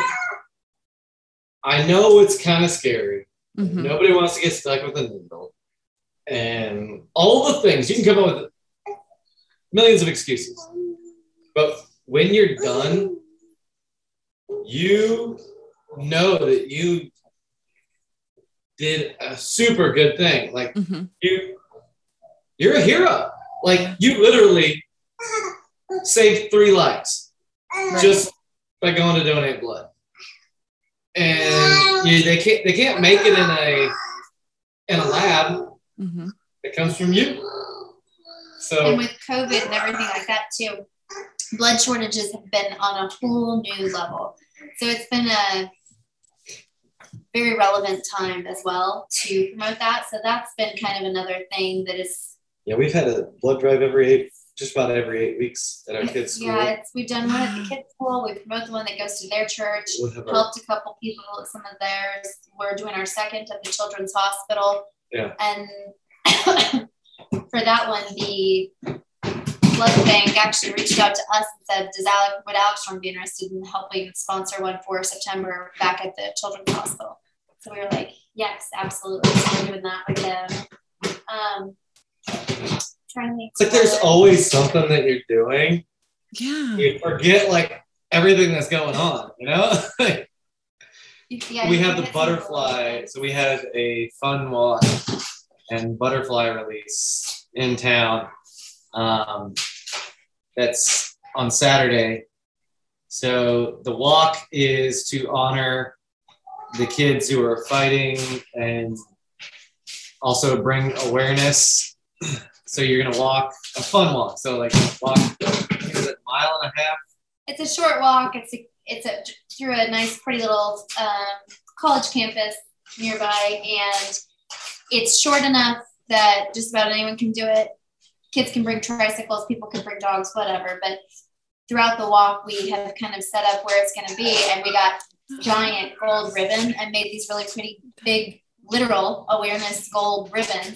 And then we're attaching little tags to each one that's all the different diagnoses of childhood cancer.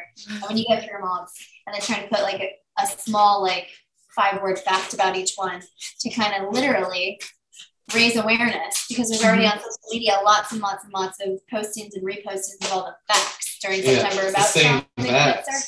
But it's the same stuff. And to some people, well, what is cancer? What's a malignancy? Mm. What what's a leukemia or a lymphoma? And how's that differ from I mean, even when you've been through it though, still a solid tumor. And even when you've been through it, like you know more of the jargon and some of it makes sense, but there's still lots they don't.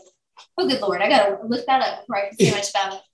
So we put those along the walk, and then we're trying to decide beyond the diagnoses what else we'll include Saturday. So we're getting it together, and then after the walk, um, they'll come back at our kids' schools across from this college campus, and they've offered to let us utilize the playground to have everyone gather, and we'll do a tribute to those who have passed from childhood cancer, and we have a butterfly release, and everybody who bought a ticket got a butterfly. Then So they'll have an envelope, and then inside the envelope, the butterfly, and we'll all, we'll like, we haven't decided what we're gonna say. Somebody's gonna say something, have a moment of silence, and then we'll all open the envelopes at once and kind of help your butterfly go do its thing.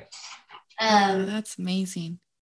and then aside from that, we got a friend who has DJ equipment coming to do music, and so that we can announce things. We Face have painting, some work friends coming to do face painting, kind of like face painting. yeah, it's like a COVID friendly face painting. COVID friendly face painting, so something quick. We got really long paintbrushes. and then they're Six doing feet. they're gonna sponsor like a little um, art project so that hopefully all the kids who attend the event will make something that then can be taken up to the hospital to decorate the halls or clinic or somewhere and um, so yeah it'll just be kind of a fun little hangout plus or minus a foam party Oh man. our kids oh Yeah, so she bought a foam, foam machine. machine. Have you seen those? Oh yeah. that thing's awesome. You got one? no, but one of our friends does. oh. There and even the little Fisher Price one, I am like enamored with how how well it works for what it is. we um, tested it out the other day. Small, and... small bloodshed, but it's all good. All so good. We, we don't know if we're going to use that at the at the event. I think that's when you have your adolescents, preteens diving into it. And one felt targeted by the other. It got rough. But Bloody nose. overall, they thought that it was fantastic. And so we might take that up there too and just do kind of some hodgepodge things for the kids. And we hope that next year we'll do something similar and continue to have Alex's memorial workout and this event and then do our little things throughout the year as time goes on and continue and see where we grow. The current events that we're doing, where we started off doing kind of all the little things, this is a big step into doing more of the big things. Although, when it comes back to it, a lot of it has to do with the inherent message we got that was thank goodness for all the time we had at home together right. without. So, our hospital here got a new director for the cancer program, and they're trying to bring a bone marrow transplant unit, which is huge. All the stress we went through thinking we were going to Atlanta or Sloan Kettering. Right. Um, of course, we never got there but this we we know how stressful and we were prepared for how bad that particular segment of treatment was going to be yeah. and see going through that part and separated by distance by miles by only phone calls. That's one of the toughest things for families for marriages for siblings for grandparents for everybody. So to have tr- more treatment that's just standard status quo cancer treatment so many diagnoses benefit from bone marrow transplant and so we would love to see this um, get here successfully and get here quickly. I don't know where Chris ran off to, but it sounded like he was eating papers. um, but that's so we are joining with another very successful group that has raised a lot of money after their son fought and beat uh, myeloid leukemia years ago, and he is now in college, so he's doing very well. And they, their organization with some other parents um, has been quite successful in funding research that seems like it's really on a good trajectory to be of benefit to different diagnoses. And right now, they're putting money towards this bone marrow transplant unit. And so we're finally kind of appreciating the better together feeling. And uh, we're going to put all of the proceeds from the current September childhood cancer awareness back into getting this transplant unit for our own home community. You guys are making such a big difference. Um, it, it, it, it takes it takes individuals like you guys to it's hard to mourn the loss of a child i can't i can't even fathom i can't even wrap my head around it but to get to put one foot you know after the other and just say what can we do to keep him alive but what, to keep his spirit alive to keep his memory alive. But what else can we do to support others support other people that might be going through it you know? Um and, and that's that's huge. Like you guys do it every day though. And i was telling your husband before we start recording it's amazing to me the community you've built too on social media. Like i my mom had asked me who my guest was. And when i told her she goes i know who that is because she's a street parking member. She goes i've seen him on street parking and i've seen him on miranda's page. So it's like and she and for the record she's not a big social media person but she knew exactly who i was talking about. So it is impact he is impacting lives. You guys are impacting lives.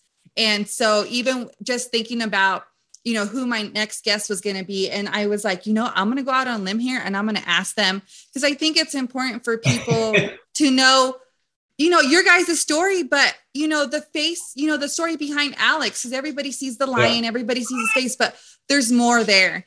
And what you guys are doing you know you guys are impacting the lives of others and letting other people know too like this life is so short. And oh, you know man. i i talk i was reading 10% happier and um, he talks about the one thing that we all have in common is insecurity because this life isn't secured and you guys hit on that earlier, Aaron. because it's the little moments that matter the most. It's the little moments that make the difference. And really putting a smile on somebody else's face and trying to make a difference and making the world better than you found it. And you guys are doing just that. And honestly, I love what you guys do. I love what you guys are doing, the community. But I had asked Chris this before um, the recording how, because I'm amazed of your strength. I, I, I sometimes I'll sit there and I'm like, I don't, I, I can't even imagine, right? But the fact that you guys also you know shared your journey as you know on social media did that in a way help? Because i like i asked chris i was like as human beings you know sometimes having the support of other people you don't even have to know them in person but that kind of makes you feel your heart a little fuller during times of of, of worry uh, of even mourning but you know how has that impacted you, your guys' life and sharing your story? It's a good question. That's there's it's a loaded question with lots of different answers. Yeah. we were um, when you're confronted with something like this lots of people turn to social media and put their child's story out there. Some keep it very private and some are in between. During the team alex phase when it was his page we i wasn't even on social media didn't have Instagram, didn't do Facebook for years. So I was like, help, I don't even know where to begin. But so many of our friends, family, even the street parking support Chris had, people were all over the place. And how do you keep everyone up to speed? Right, exactly. Social media. So it was very necessary for that, almost even to alleviate that burden of text messages, phone yeah, because everybody wants to know where and you want them in the where are you at in your journey. Journey. Where's he at? How's he doing? Is there anything you need? How can we help? And so it was a really good way to centralize all of that. But the nature of my work, um, I did not want it on social media so broadly that we had like multi thousand followers at the time. We are going through everything. And so we kept it where we finally decided Facebook page was probably the way to start and to go for this. And we would do the updates and we would also have to be the approvers of anybody who wants to join the page. And so we made it somewhat of a, a, group where we didn't like deny anybody unless they looked like one of those fake accounts. but it gave us a little bit of control to know that our story wasn't just like literally everywhere. Right. I think it was the right balance because then the people who request to join that page and follow you really have an interest in knowing you and knowing about your child. They have that empathy of that seeing your people in your faces and wanting to feel that with you and support you. Um, I think there's a, a point where if you have so much following in the midst of the battle and when people's curiosity is piqued, and you sort of always turn to that and wonder how many likes did that get or this get or that. And all of a sudden, couple months after your child's passed, and you post something and it's old news i think social media has to be cautioned because I, mm-hmm. there's a lot of people where i worried that they'll find themselves in that kind of position when they've made it such a huge i mean there's some of these cases that we follow and all watch where they'll have 20,000 likes on almost every picture. I'm like, oh my goodness, how did yeah. where does this come from? Right. I think a lot comes from support groups too. And we were um, we were all involved in our family during Alex's battle. And we made a point to take all the help that we were given by everybody near and far that knew us well and less so to make it about him and us and our family so that we could make the most of what we had. And we really put up our blinders to everything else. I knew from the outset, prognostically speaking, things were not good. And we really just needed to kind of keep our eyes forward and make ev- the most out of every day, no matter how little that would be. So that's kind of the mindset that we took. And we didn't go getting on support groups and follow a whole lot of other stories, which I think was for the best for a lot of different reasons. You're it's hard enough to bear the burden of your own story like that, much less to carry with you the ups and the downs and the roller coaster and heartbreak of lots of others along the way. And we follow people now, people who we want to help and, and people who our heart goes out to them because we know we've been there. But I am glad that we kind of made it all about Alex when it was Alex. Right. Because, you know, the other thing is like, you know, when you, you want to help, you you've been there. You're no one kid or case is the same. Everybody, right. every it's kind of different, but you have your what happened to you, your in your right. family, and for us, every time we talk to, you know, some of these families that are going through it, it's like I want them to know that I'm there and I'm sending strength and comfort, but I don't want to say too much. Right. I don't want to worry you in a way that you don't need to be worried. You know, I just want you to know that anything you need, I'll cover. You know, we'll be there. But you always like I always worry about like, oh my gosh, I hope I don't say too much, you know, or did I say something that, you know, would they take it the wrong way? And right. Because you we were on the the, the losing end. Mm-hmm. So no matter what, it's like it's our optimism can only be appreciated so far. yeah. Somebody who's going through it now and they don't want our outcome. Right. And I don't blame them. When when moms like me now had reached out to me when it was us, I was like, ha. And I'd be like, oh, I, I really enjoy her, but eh, I need a little distance. I don't want that to be my right. story. Right. And so you just kind of figure out what's a healthy boundary of social media, of people reaching out who are who have been there, done this versus not, versus all these things. And you kind of have to learn as you go. Nobody gave you the manual to having a child with cancer or navigating pediatric cancer diagnoses. Um, and I think all in all, we were fairly methodical and there's nothing I would change about the way we did things. And now our vulnerabilities aren't what they were. Right. Our story is told, it's out there, It's yeah. been played. And now the rest of our story is to be seen is all about what we want to make of it through Alex Strong. So yeah. now I don't have the apprehension about being on social media and having everything out there so much. But at the time, you do. And you also, there's a lot of people who offer words that can get twisted when they're posted on a, a mm. board. You don't know what was really intended or how that hits. Because I've heard lots of people have the experience where somebody says something and they probably most people mean well right. but you don't necessarily know the family well enough to know what you're saying or how that's going to be taken makes it hard. So i think it's a lot easier now on this side of it to really appreciate our social media following. And hitting on a part of the question, a part of your question that you asked now, like, and after Alex passed and we started Alex Strong Foundation and we started, it was like right away that September, we have his memorial WOD and seeing people do the workouts and knowing that they're there for you was it was huge and special. Like special's probably the better word. And it was kind of healing. Um, I mean, it is. It's incredible because it fulfills that sense of we want him to live on. We want his right. story, his the virtues he taught us, the lessons, all of that to live on. And when you see whether it's your social media following and people liking things or doing the workouts or participating in things all or reaching out because they want to help you any which way they can offer what they do yeah all of those things kind of underscore exactly what we wanted and that was to never lose alex in the midst of all of this and to do anything we can to help make this experience better for other people, no matter what that outcome might be. Yep. Yeah. Yeah.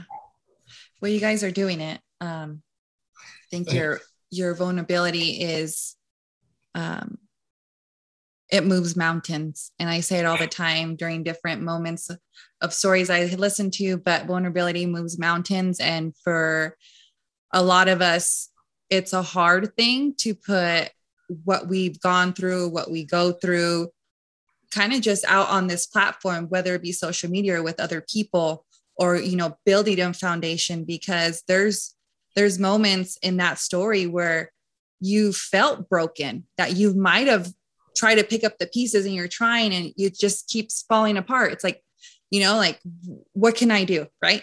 But you're giving other people a voice too. You're giving a voice to the voiceless. You're giving a voice to alex who may not be here in form you know in human form but he's still here and you you could you could see it you can sense it and the presence that you guys have again on social media and obviously the presence you guys have in in um in your town and you know with the hospital you guys are doing things every day to improve the lives of other people um, and and it's doing justice to his name and you know I, I think i absolutely think you guys are absolutely amazing to me um, very inspiring. And you know it's i believe it's everyday people that change the world.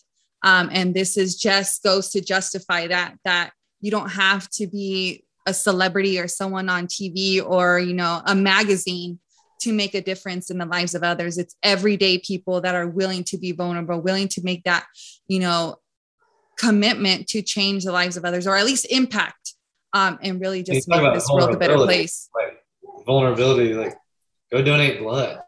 Yeah. Like, right? Like yeah. that takes a lot of, you gotta, nobody wants, like I said, it's just being vulnerable and you're a hero. yeah. yeah. Right and there. it's one of the Humbling. and it doesn't it doesn't take long, right? It's like no. doesn't take long at all. It's like but it's so minutes. scary. Yeah. For a lot of people. Right. Because or even the things like be the match. We both signed up for that too. And that's like going a whole other level. Right. But after we got really into the blood drives, we're like, you know what? Let's put our money where our mouth is or blood where our money is. I don't know. Yeah. So we decided let's sign up for Be the Match. And when you do that, it's like, oh my gosh, maybe nothing comes of this. It's a weird gamble. Maybe you get a phone call in three weeks and they say, we need you to come have this major operation and procedure because it's going to be life saving for this person. And you get the opportunity to do that. Yeah. And it hurts terrible from what I've heard. so there's a lot well, of like apprehension. There are two types. One of them you actually we would have to take the injections we gave Alex that uh-huh. make your bones so sore and ache because they're trying to stimulate that marrow to pump out every last cell they can get into the periphery. Mm-hmm. And to think of just, it's strange to think he had to endure that just to survive, but that you would willingly do that to save another human and put yourself back through it. It's, it, was, oh, it felt kind totally, of crazy, but I would do it. I'd totally do it. Yeah.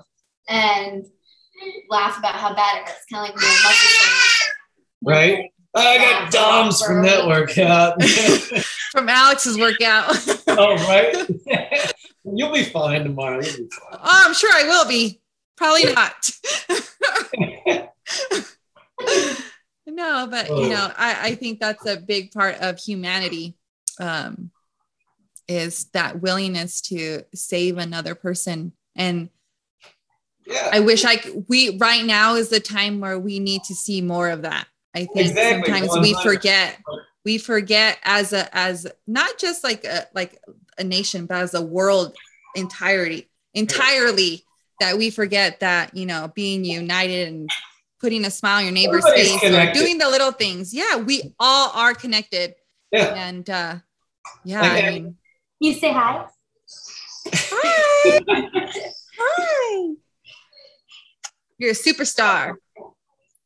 he's, right. he's, so cute. Yeah, you, doing all of this and being through what we've been, what we mm. went through, you really realize how connected everyone is, and it's I don't know every day. Not, I wouldn't say every day, but there are a lot more times when stuff happens and you really think you're like, huh, you see yourself. That's a handsome boy, That uh, you see the connections and you see that there's more, you know? Absolutely. Yeah. Yeah. It's more than just us. It's more than just the people in your household. Like this, we are all mm-hmm. connected. And it just kind of like it, like perfect example when you said earlier, you wrote a paper about that in college. What's yeah. what are the odds? It's the little Right. moments in time that kind of just like connect together and just fall. I mean, sometimes it's obviously not what you wanted, you know, but it's There like the so little many of those. moments. And it's so like, oh my gosh, like seriously, is this happening? We had so right many now? of those Like, along the way. It was and incredible. The coincidence, well, I mean, like this is one of them right here. We, the day or when we found out that Alex's cancer had spread to his leptomeninges and was diffused throughout the CNS and essentially not treatable. Um, it was like one week he had the bad MIBG. The next week we found out about the neuro spread. And the following week, we find out that I'm pregnant with Luke. And it was like such a whirlwind and so stressful and not not exactly anticipated. We were Mhm. undergoing so much stress. I was in Colombia so much. We're like, we're not even sure how this happened. And as crazy as Sure enough, there he was. And we find out basically in the same time, within the same couple weeks that we find out Luke's on the way, we find out that the reality of Alex leaving us is more real and inevitable than it had been to date. during his treatment. So it's just strange. And then we had said many times during the pregnancy if this turns out to be a boy, if this turns out to be a little boy with red hair and blue eyes, we'll just, because at, at that point in time, we only had, with the five, three of our boys were all um, like Chris, dirty blonde hair, blue, grayish Yeah. blue eyes. And we had one daughter who's got the bright red and light blue eyes like Alex. And uh-huh. We just did not expect Luke to wind up being another redhead. We're like, are you um, kidding? And then when we did the side by side comparisons of his newborn photos, it was like, oh my gosh, Uh, so uncannily similar. yeah. And it just seemed like one of those where he was probably kind of meant to be that light at the end of the tunnel. mhm. Timing was tough and it was Yeah. not easy. Going through all those motions last year, I don't even know how we Uh, you know, you think about it, it's, you know, yeah. I, don't know how we did it. but it just seems when you, You look do it back, again, you do it again in a heartbeat to, Yeah. Yeah. and to it just see him, shows be you with him, to, everything happens for a reason. Yeah. And even Alex being with us such a short time sucks horribly, but everything happens for some reason. And the reason for that in this lifetime, I don't expect that I will ever fully understand, but we know that the only way we can make it worth it here in this life for what we can understand is to use everything he taught us to make a difference. Yeah. Yeah. Yeah. I love that. So with the Alex Strong Foundation, I know we have this WOD going on right now. This horrible, terrible, wonderful. no, it, it, it it's it's honestly it's it's perfect. Um, it's the right amount of really tapping in and just grinding it out. Um, okay, so then you have some other WODs along the way, but for those listening right now, are they able to do this WOD all year long? Is that something that you know you guys are like wanting to do, or you guys are like just gonna you know put WODs out like specifically for a certain time of the year? um, we're gonna have some workouts throughout the year. They're not gonna like we want this to be the big one of the year, you know. Right. The, um, and I also want chemo to be a big event, not not as big as this, but just another big event and workout, and that's like six months from now. I think we had it spaced Okay. out. Um, and we might do little ones here and there. Uh, I haven't quite come up with a plan. And and I'm putting on the spot, huh? And then the raffles. Are we gonna have some more raffles? Like so okay, You know. that, so I have more stuff for raffles, okay, but you know I'm kind of trying to find out if people are raffled out. You know, like I don't want to throw all these raffles at once and then be like, I spent all my money. I don't, I, you know, I don't, I'm not ready for another one.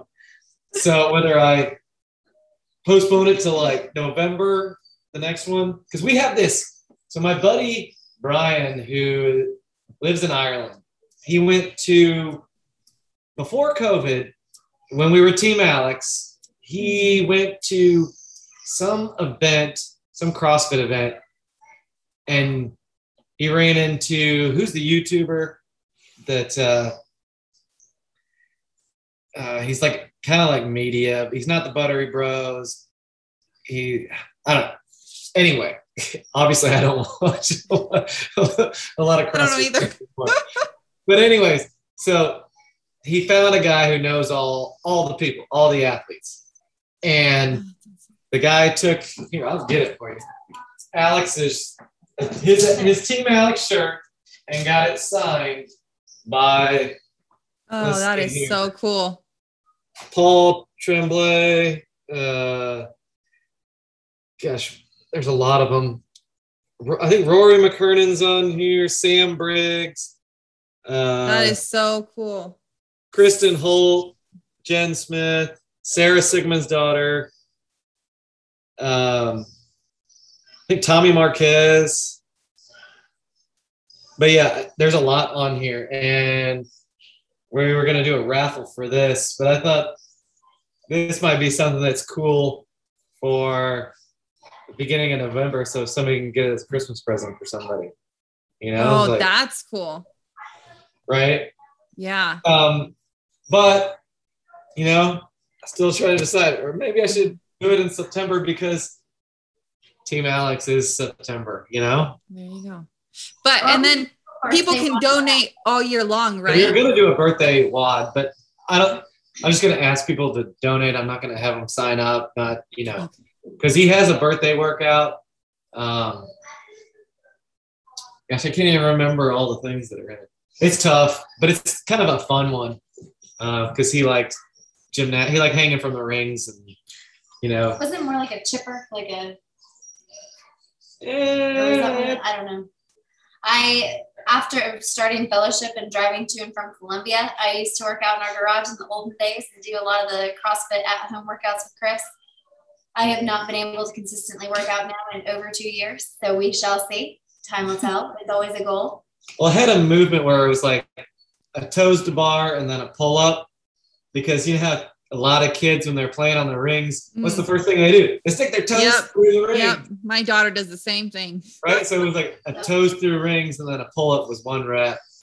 Um, I think I called it like I can't remember. See, I, I'm terrible. I should know all this stuff. You know, my, that makes my hands callous just thinking about it. But people can Um, donate all year long, right? right? Yeah, you go to our website, Yeah. uh, alexstrongfoundation.com. Right. And donate buttons right there. You can buy. We have a lot of t-shirts. We have a baseball tee that's really cool, really super cool, super comfy. And then this hat that I'm wearing is a trucker hat. Got we got all kinds of swag. I And like my swag. The website will always, anytime he does put out a new workouts, if he gets a wild hair and come Thanksgiving, we're gonna do a work off your turkey Alex workout. Then he'll put a banner up. So if you visit the site periodically, Yeah, like- or when he puts on Instagram and social media that something new's up there, it'll come up very easy for the Yeah, like I always try to. You know how when you go to like say you're shopping and you go to the website and they'll be like 15% off, like right as you click. so I do like banners. the banner is like Can't Boom! miss it. For Alex Strong workout. When he Oh, I love that. it, He's like, "Is this too much?" he was like bannering everything. Well, people, people want to know how to to sign up, but if you make it Right. difficult, Yeah, it's they- they- Yeah. Then they're point like, eh, okay, screw it, later, maybe know? later. Yeah. Right, and then maybe later never happens. And Yeah, Yeah. exactly. Yeah. Yeah. there will be periodic things that through social media and being on the website. Um, one some- thing that I really want to do is, and I don't know how I'm going to do it, is you know how a lot of foundations or uh, they do like X number of push-ups every day for one month, or uh, Yeah. Uh, You should do that. you know something like that that's different than a workout because some people don't want to do workouts all the time. You know, like And that does work because even during the pandemic, a lot of us street parking moms did that and we would just Yeah. tag each other. And right. it went on, I felt like forever. Yeah. and because Yeah. people don't get bored of it because they're like, oh, I got tagged. Oh man, okay, Yeah. then I gotta go do My my push-ups. push-ups or whatever. Or my burpees. Yeah. It's like, okay. Like people when you know when we feel called out and then some people get like FOMO and they're like, oh, I Yeah. want to do it too. So I mean it does work. That's it. But what- That's a good point. So Yeah. that might be a Good idea.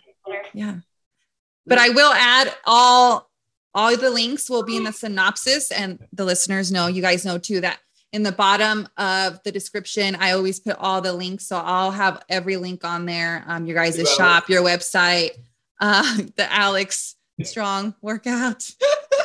but I'll I'll add all that. That way they can have direct links to you guys. And then you're at Alex Strong, what is it, Foundation on IG. Do you guys have any other social media platforms where they can follow you guys, or is IG your main?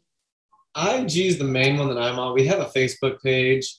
Uh, it's is it Alex Strong Foundation? As a Facebook page, I think. Right. Okay. I can't remember the actual like web the address for it? it, but yeah, it's just Alex Strong Foundation. And Okay. there- there's like two that show up, but you'll know ours. Yeah. like if yeah. you search Alex Strong Foundation. Um, Right. What else? Yeah. Gosh, we we took like all of your time for like. Oh, Yeah. I don't coach soccer till later.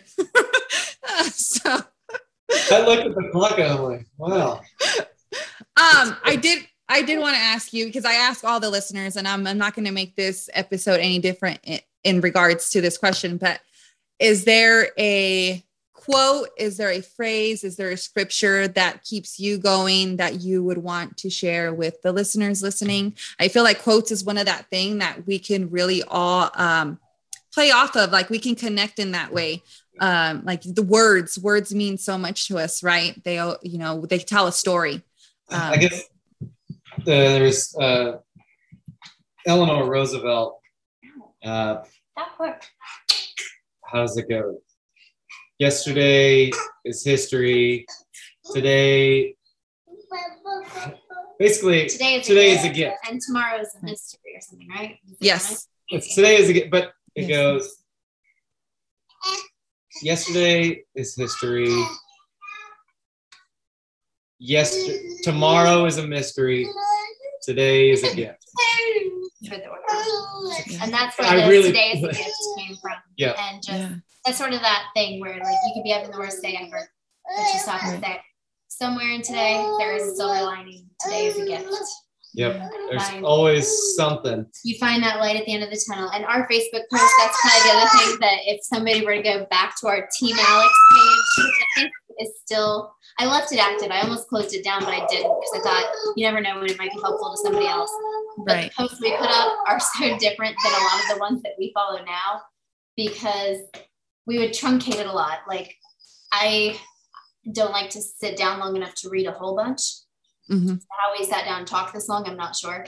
But uh, so we would do much briefer posts on Facebook and highlight the big things. And always, they almost always end with optimism and like the silver lining. And it could be like Yeah. worst day ever, Yeah. which felt like many days. But we would still always, at the end of the day, find something about that day that was like, there's where you hang your hat on. It, it goes like, even if you're not battling childhood cancer, you're having the worst day ever. Right. If you look at it, there's at least one good thing that happened every day. Yeah. You know, there's probably a lot more good than bad that happened, but we just perseverate on the bad. Right. Right. It's the moments of gratitude. Like there's gratitude in every day in the smallest thing. Like maybe, you know, the fresh water on your face. It's like the smallest Yeah. little thing. Um, but if we look at it in that way, life is a lot brighter. Life is a lot Right, more meaningful. So Connectedness and all of the things, you know? yeah. Yeah. Is there anything else you guys would like to share or like to say to the listeners? Thank you if you're still listening. And I hope you don't have an hour and a half long commute that you're utilizing for the podcast, but appreciate um, people listening, Oh, people we Supporting. Appreciate all the support and everything that everyone's done for us, continues to do for us. It's amazing. Never would have expected us to be where we are now, one year later. Um, being having as big a footprint as we've made, um, and it's all because of y'all. I mean, truly, couldn't help the people out, help these families out without you. So. That's true. Well, well, I thank you guys for taking time. Uh, thank you for allowing me to take away your two hours of your day, if that or longer. Um, but really, time is a gift. Uh, another person's time is is a gift because that's something you cannot get back. So uh, I appreciate you guys being on here for sharing Alex's story because there's always more to a picture, right? We see it and you know we feel empathy and we're like, oh man, like my heart breaks. But when you really take the time to listen to the story, at the very end, you find gratitude in your own life, even on your worst days. Um, because even though we we're not promised tomorrow, like you said, we can find goodness in today. Today, today is a gift. Um, if we wake up in the morning and our feet hit the ground, consider yourself lucky, consider yourself privileged, um, because we're only given one life. And so we got to make the best of it while we're here and with each other. So yeah, so I thank you guys. I thank you guys for listening. Love and support. Continue to support the Alex Strong Foundation. Um, I'm going to get off here and chat with them for just a second. And, um, but let me drop you guys some discount codes. All right, guys, we got 1st Phorm. If you guys don't know, I am an advisor on the 1st Phorm app. So head on over to the Android or Apple store, download the app, and you can add me as your advisor using email Desiree at selfloveeffect.com. Let's get you going on your nutrition, on your fitness goals, but most importantly, your mentality, right? With those mental goals, that mindset shift. Let's get you going. Let's get you signed up. And you can also head on over, check out their supplements. Any questions you might have, please let me know. I am here for you. Um, but we got the link directly for supplements is in the bio.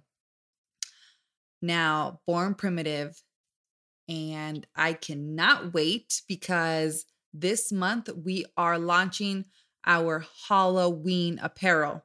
So st- stick around and follow them on Instagram because the designs are amazing and they were my favorite last year. But get yourself also the summer collection is still available and I absolutely am in love with that.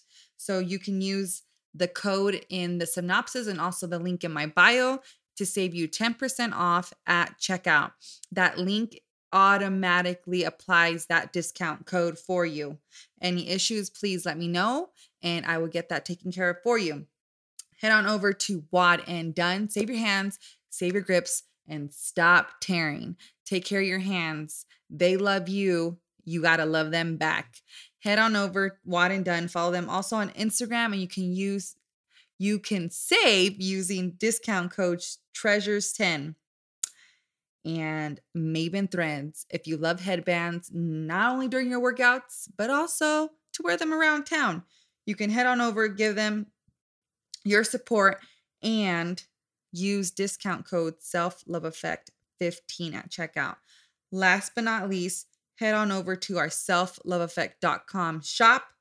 Get yourself some new self love t shirts, sweaters. Um, we got our new Halloween apparel drop that just launched last week. But save using discount code selfloveeffect.com. And lastly, you guys, if you guys have any questions, any input that you would like to give me, you can let me know um, through social media or give me uh, send me a message uh, by email at Desiree at selfloveeffect.com. And again, please like, subscribe if you have not done so already, share the podcast, leave a review. That's how we get to the top. That's how other people get to see us. So I love you guys. I hope you guys have an amazing rest of your week, and I will talk to you guys soon. Bye.